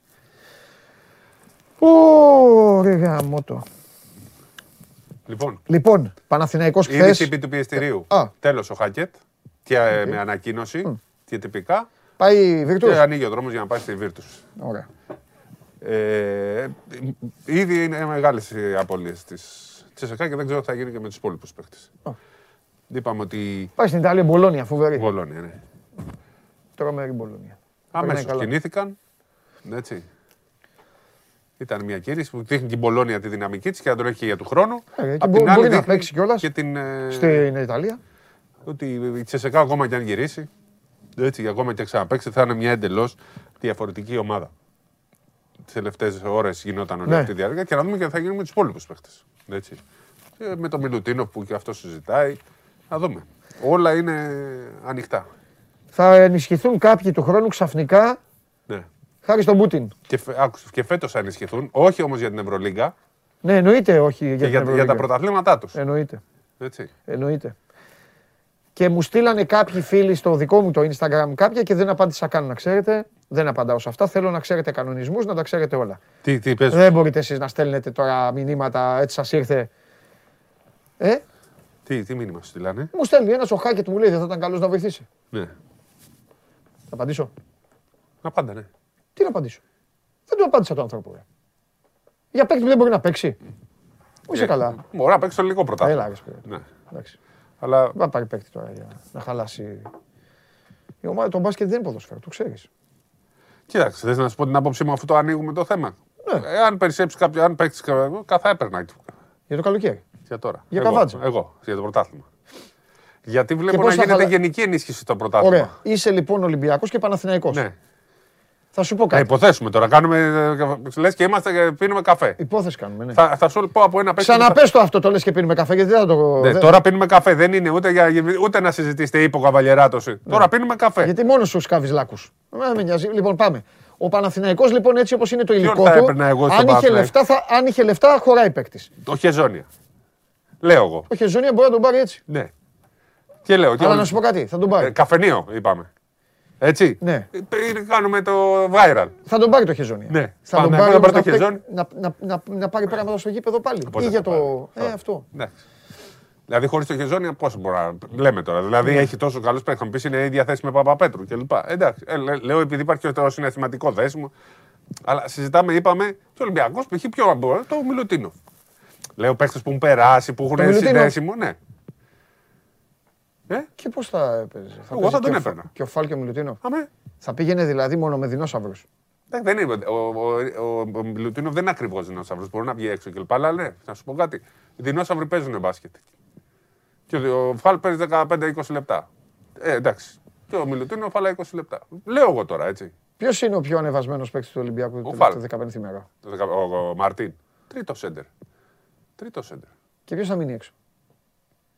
Σου κάνω ερωτήσεις επειδή ξέρεις μπάσκετ, αλλά δεν είσαι ο Καραφίτσουλας. Πας όμως να... Θα μείνει παίκτης από το δεκάδα. Ο Ράις. Ο Λούτζης, μην τον έχουν αφήσει έξω. Όχι, ας το Λούτζη. Ο Ράις δεν παίζει. Αφού έχεις τον Ράις, έχεις έναν που δεν παίζει. Όχι, προσπαθώ να σκεφτώ αν ο Ράις είναι στη δωδεκάδα σταθερός. Είναι, τώρα είναι. Ωπα, κάτσε, κατέβασα τη μάσκα. Άφησε τη, της έχεις βγάλει τα μάτια. Ναι, όχι. Λοιπόν. Επειδή πήγαμε στο καφενείο και πίνουμε καφέ. Είπες πίνουμε καφέ, φέρε ένα φραπέ. Ναι, φέρε το φραπέ. Μάλιστα. Άκουσε, κανονικά, ούτε ο Μιλουτίνοφ χωράει στον Ολυμπιακό. Βασικά δεν πίνουμε καφέ, πίνουμε ανάπηρη. Ούτε ο Μιλουτίνοφ χωράει 100% στον Ολυμπιακό, ούτε ο Χεζόνια στον Παναθηναϊκό. Αλλά λέμε αυτούς που ξέρουν, τους αγαπάει ο κόσμος, έχουν σχέση με τις ομάδες κλπ. Θα πήγαιναν για συναισθηματικούς λόγους. Δηλαδή, αν μου πεις εμένα, ο Ολυμπιακός πιο πολύ χρειάζεται στο 2-3-2 εκεί να ενισχυθεί για να γεμίσει λίγο. Δηλαδή, να έχει και ένα βοηθό Παπα-Νικολάου ή ένα γκάρντα ακόμα για ασφάλεια. Αλλά λέμε τώρα, και ο Παναθηναϊκός πιο πολύ χρειάζεται σέντερ. Ή χρειάζεται γκάρντ. Βασικά χρειάζεται 2-3 παίχτες. Αλλά λέμε τώρα. Δεν χρειάζεται διάρρη σίγουρα. Γιατί έχει τον Νέντοβιτ. Εντάξει, και με τον Παπαπέτ. Αλλά playmaker ας πούμε χρειάζεται. Αν μπορεί να πάρει ο Γιώβιτς, είδαμε τώρα τραυματίστηκε με τη μία. Τεσάρι. Να παίξει το 4, όχι ζώνια. Τώρα για λίγο μπορεί να παίξει, ξέρεις. Ναι. Λέμε τώρα. Όλες οι ομάδες πιστεύω θα απορροφήσουν αυτούς τους παίκτες. Παιδί μου, λέμε το θέμα είναι. Το θέμα είναι. Ο Ολυμπιακός πιο πολύ χρειάζεται 4 εδώ που τα λέμε. Ναι. 4-3. Άκου όμως. Το έθεσε σωστά. Ας πάμε λοιπόν εκεί την κουβέντα. 4. Με το σκεπτικό ότι πιο πρίντεζης είναι πλέον στην ευθεία. Ο Ace δεν παίζει. Ναι, να πηγαίνει και ο Βεζέγκοφ στο 3. Ο Βεζέγκοφ στο 3, ναι. Περίμενε. 4. Εκεί λύνεται όλο το puzzle. Μπράβο. Ποιο 4 έφυγε. Ποιο έφυγε. Τους χαιρέτησε ήδη. Ο Σεγγέλια. Εντάξει, εσύ τώρα πήγες και τέτοιο. Όχι, όταν ανοίγεις τον καφέ, όταν στείνεις τον καφέ, θα πιούμε καφέ. Εντάξει, μετά εκεί. Μετά όμως τι γίνεται. Δεν μπορεί να πάρεις το Σεγγέλια. Παίρνεις αναπληρωματικό. Τι παίρνεις 4-5 ή 4-3. Μάλλον 4-5 παίρνεις για να τα καλύψεις όλα. Ναι, μπολομπόι είναι. Τέτοιον, ένα μπολομπόι έπαιρνες. Ή έναν από άλλη ομάδα. Πιστεύω ότι ο Μπαρτζόκας. Μπολομπόι, τέτοιο. Ο Μπαρτζόκας μπολομπόι έπαιρνε. Ναι, μπολομπόι. Για το εγώ τέτοιο. Μπολομπόι είναι. Αυτό λείπει. Αλλά επειδή είναι ο Μιλουτίνοφ, εγώ το είπα έτσι, ξέρεις, επειδή. Μπολομπόι. Ναι. Ή κάτι τέτοιο. Ναι. Και ο Παναθηναϊκός θα έπαιρνε, ας πούμε, τον Λόιντ. Όχι, ο Λόιντ είναι, ταιριάζει, όχι, είναι ο Νέντοβιτς. Εγώ στον Παναθηναϊκό. Ποιον θα παίρναμε στον Παναθηναϊκό. Τον Μπονίτκα. Τριάρι, αυτός αρέσει, ε. 3-4. Πονίτκα, πάντα. Εργάτης, άμυνα, αθλητικότητα, σουτάκι τόσο όσο. Γιατί ο Παναθηναϊκός έχει μαζέψει. Έχει μαζέψει ό,τι είναι αυτό. Μια μπαλά, φέρε να σουτάρω. Όχι, εγώ playmaker θα έπαιρνα. Θα έπαιρνα playmaker. Άμα πάρεις playmaker πρέπει να φύγουν κάποιοι. Ποιος να φύγει. Ο Γιώβιτς. Δεν κάνει τίποτα. Εντάξει, ο Γιώβιτς τώρα τι, άμα θες καφέ, εσύ είπες καφέ. Καφέ, ναι. Εσύ είπες καφέ, φίλε. Να κάνουμε εκπομπή τώρα. Άμα θες να κάνουμε εκπομπή, θα σταματήσουμε. Άμα θες καφέ, θα λέει ο κόσμος. Από εδώ και πέρα. Παιδιά, πιείτε καφέ. Στο 5 είναι καλά. Στο 4 είναι λίγο έτσι, παρότι ο White παίζει καλά. Ο White είναι ο καλύτερος παίκτης του Παναθηναϊκού τελευταίο. Άρα πού είναι το πρόβλημα του Παναθηναϊκού στο άσο, στο 1. Το πρόβλημα του Παναθηναϊκού στην οργάνωση είναι από το καλοκαίρι το προηγούμενο. Ναι. Ωραία. Και τι να, ποιο να έπαιρνε όμως. Βρες τις τρεις ρωσικές ομάδες. Αφού φύγανε, ο Χάκετ έφυγε. Πάει ο Χάκετ. Ποιον άλλο έχουν. Το Λούτεμπεργκ που τον ήθελα να πω πέρσι, πώς λέγεται. Πήγε στην Δανία. Ναι. Πώς βλέπεις τώρα, φτιάχνουμε ομάδες, ωραία. Εσύ ήθελες να φτιάξεις ομάδες. Εντάξει, ήταν ο Πούτιν φταίει. Ο Πούτιν τα διέλυσε όλα. Ο Πούτιν, το λιούντα. Γελάμε τώρα εμείς με τον Πούτιν, αλλά εντάξει, προσπαθούμε λίγο να κάνουμε αθλητικά και τέτοιο, έτσι. Το πάμε σε λίγο διαφορετικό, όπως καταλάβατε. Εγώ έχω να κάνω μια άλλη ερώτηση. Ναι. Ο Πάγκος, ναι, ωραία. Πήγε, προλαβέ. Κίνηση μάται έκανε. Πήγε, ναι, κίνηση ζωής έκανε. Ξαναγυρίσει στον Καναδά τώρα. Τι έκανε αυτός. Α, πώς πάρει κάποιος τον πάγκος. Ναι. Επίσης, μου αρέσει που μιλάμε για τον Ολυμπιακό ή τον Παναθηναϊκό, οι οποίοι δεν έχουν και όρεξη να βγουν στη διαδικασία. Και υπάρχουν άλλες ομάδες που έχουν όρεξη. Εντάξει, αυτή τη στιγμή δεν μπορεί να παίξουν Ευρωλίγκα.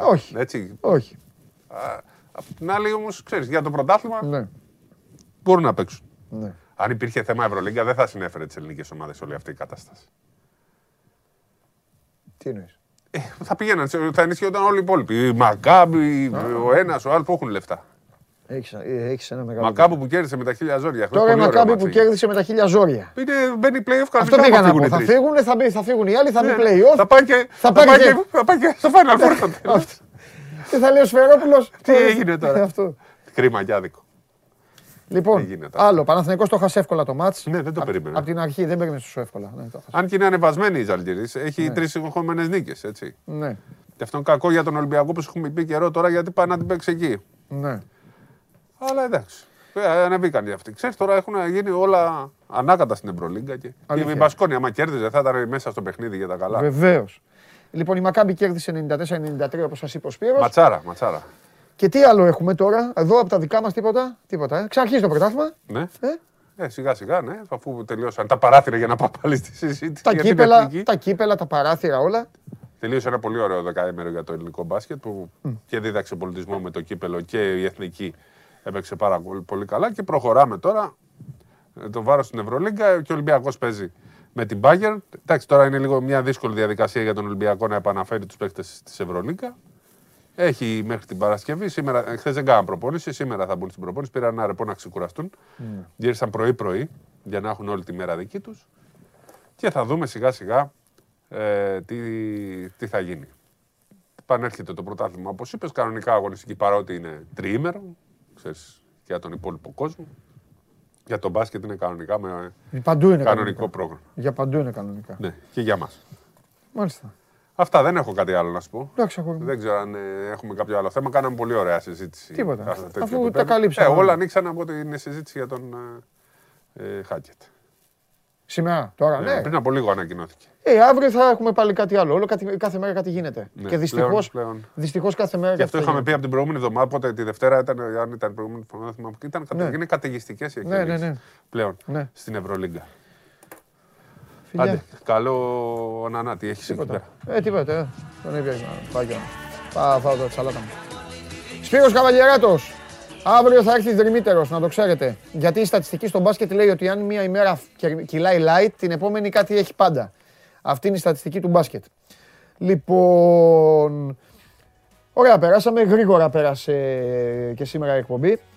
Άμα δεν στεκόμαστε πολύ σε αυτή την καθημερινότητα εκεί των δικών σας, που γουστάρετε, τι γίνεται, ποιος παίζει, ποιος δεν παίζει, ποιον θα πάρει, ποιον δεν θα πάρει, γιατί αυτός έβγαλε το δεξί μπακ και έβαλε το αριστερό παπούτσι, όταν είναι έτσι περνάνε όλα πιο εύκολα. Ούτως ή άλλως η σημερινή εκπομπή για εμένα σημαδεύτηκε με το ταξίδι που κάναμε στον φίλο μας και τηλεθεατή μας φανατικό, τον Μπάμπη Σαββόπουλο, ο οποίος μένει 2,5 ώρες από τα σύνορα Πολωνίας-Ουκρανίας. Έχει στείλει βίντεο. Όλο αυτό το θέμα θα μπορείτε να μπείτε και στο News 24/7. Ίσως θα το βάλουν και τα παιδιά στο 24, δεν ξέρω. Μπορείτε να το ξαναδείτε, να προβληματιστείτε και να καταλάβετε πραγματικά τι σημαίνει πόλεμος με αυτές τις εικόνες, τις συγκλονιστικές εικόνες που παιδάκια, μικρά παιδάκια 1-2 ετών βγαίνουν από τα πούλμαν και πηγαίνουν κυριολεκτικά στο πουθενά. Πηγαίνετε, γυρίστε και πίσω, ακούστε και κάποια πράγματα από αυτά που μας είπε ο Μπάμπης. Και ας προβληματιστούμε όλοι μαζί για το πόσο καλύτερη μπορεί να είναι η ζωή μας. Αν μπορεί να είναι. Κατά τα άλλα, η μπάλα κυλάει. Σήμερα μένετε στο Σπορ 24, Match Center, συνέχεια, δράση, 7 η ώρα. Ολυμπιακός Αστέρας Τρίπολης στο γήπεδο Καραϊσκάκης, 8.30 ώρα στο ΟΑΚΑ. ΑΕΚ ΠΑΟΚ είναι ξαναβολής παιχνίδια και αργότερα το βράδυ για τους 16 του Κυπέλου. Ώρα να έρθουν τα Καναρίνια. Η Αναστασία τα έχει στο μπαλκόνι. Κάποια άλλα στην Αγγλία κυκλοφορούν ελεύθερα. Θα έρθουν λοιπόν για να παίξουμε ματσάκι. Η ομάδα επιστρέφει. Κάθε 2 μέρες, 3 αγώνα έχουμε. Η πιο βασανισμένη ομάδα του πλανήτη. Σωστός, σωστός. Είμαι ο Παντελής Διαμαντόπουλος, σας ευχαριστώ πάρα πολύ. 12 η ώρα, αύριο όλοι εδώ παίρνουν απουσίες. Φιλιά.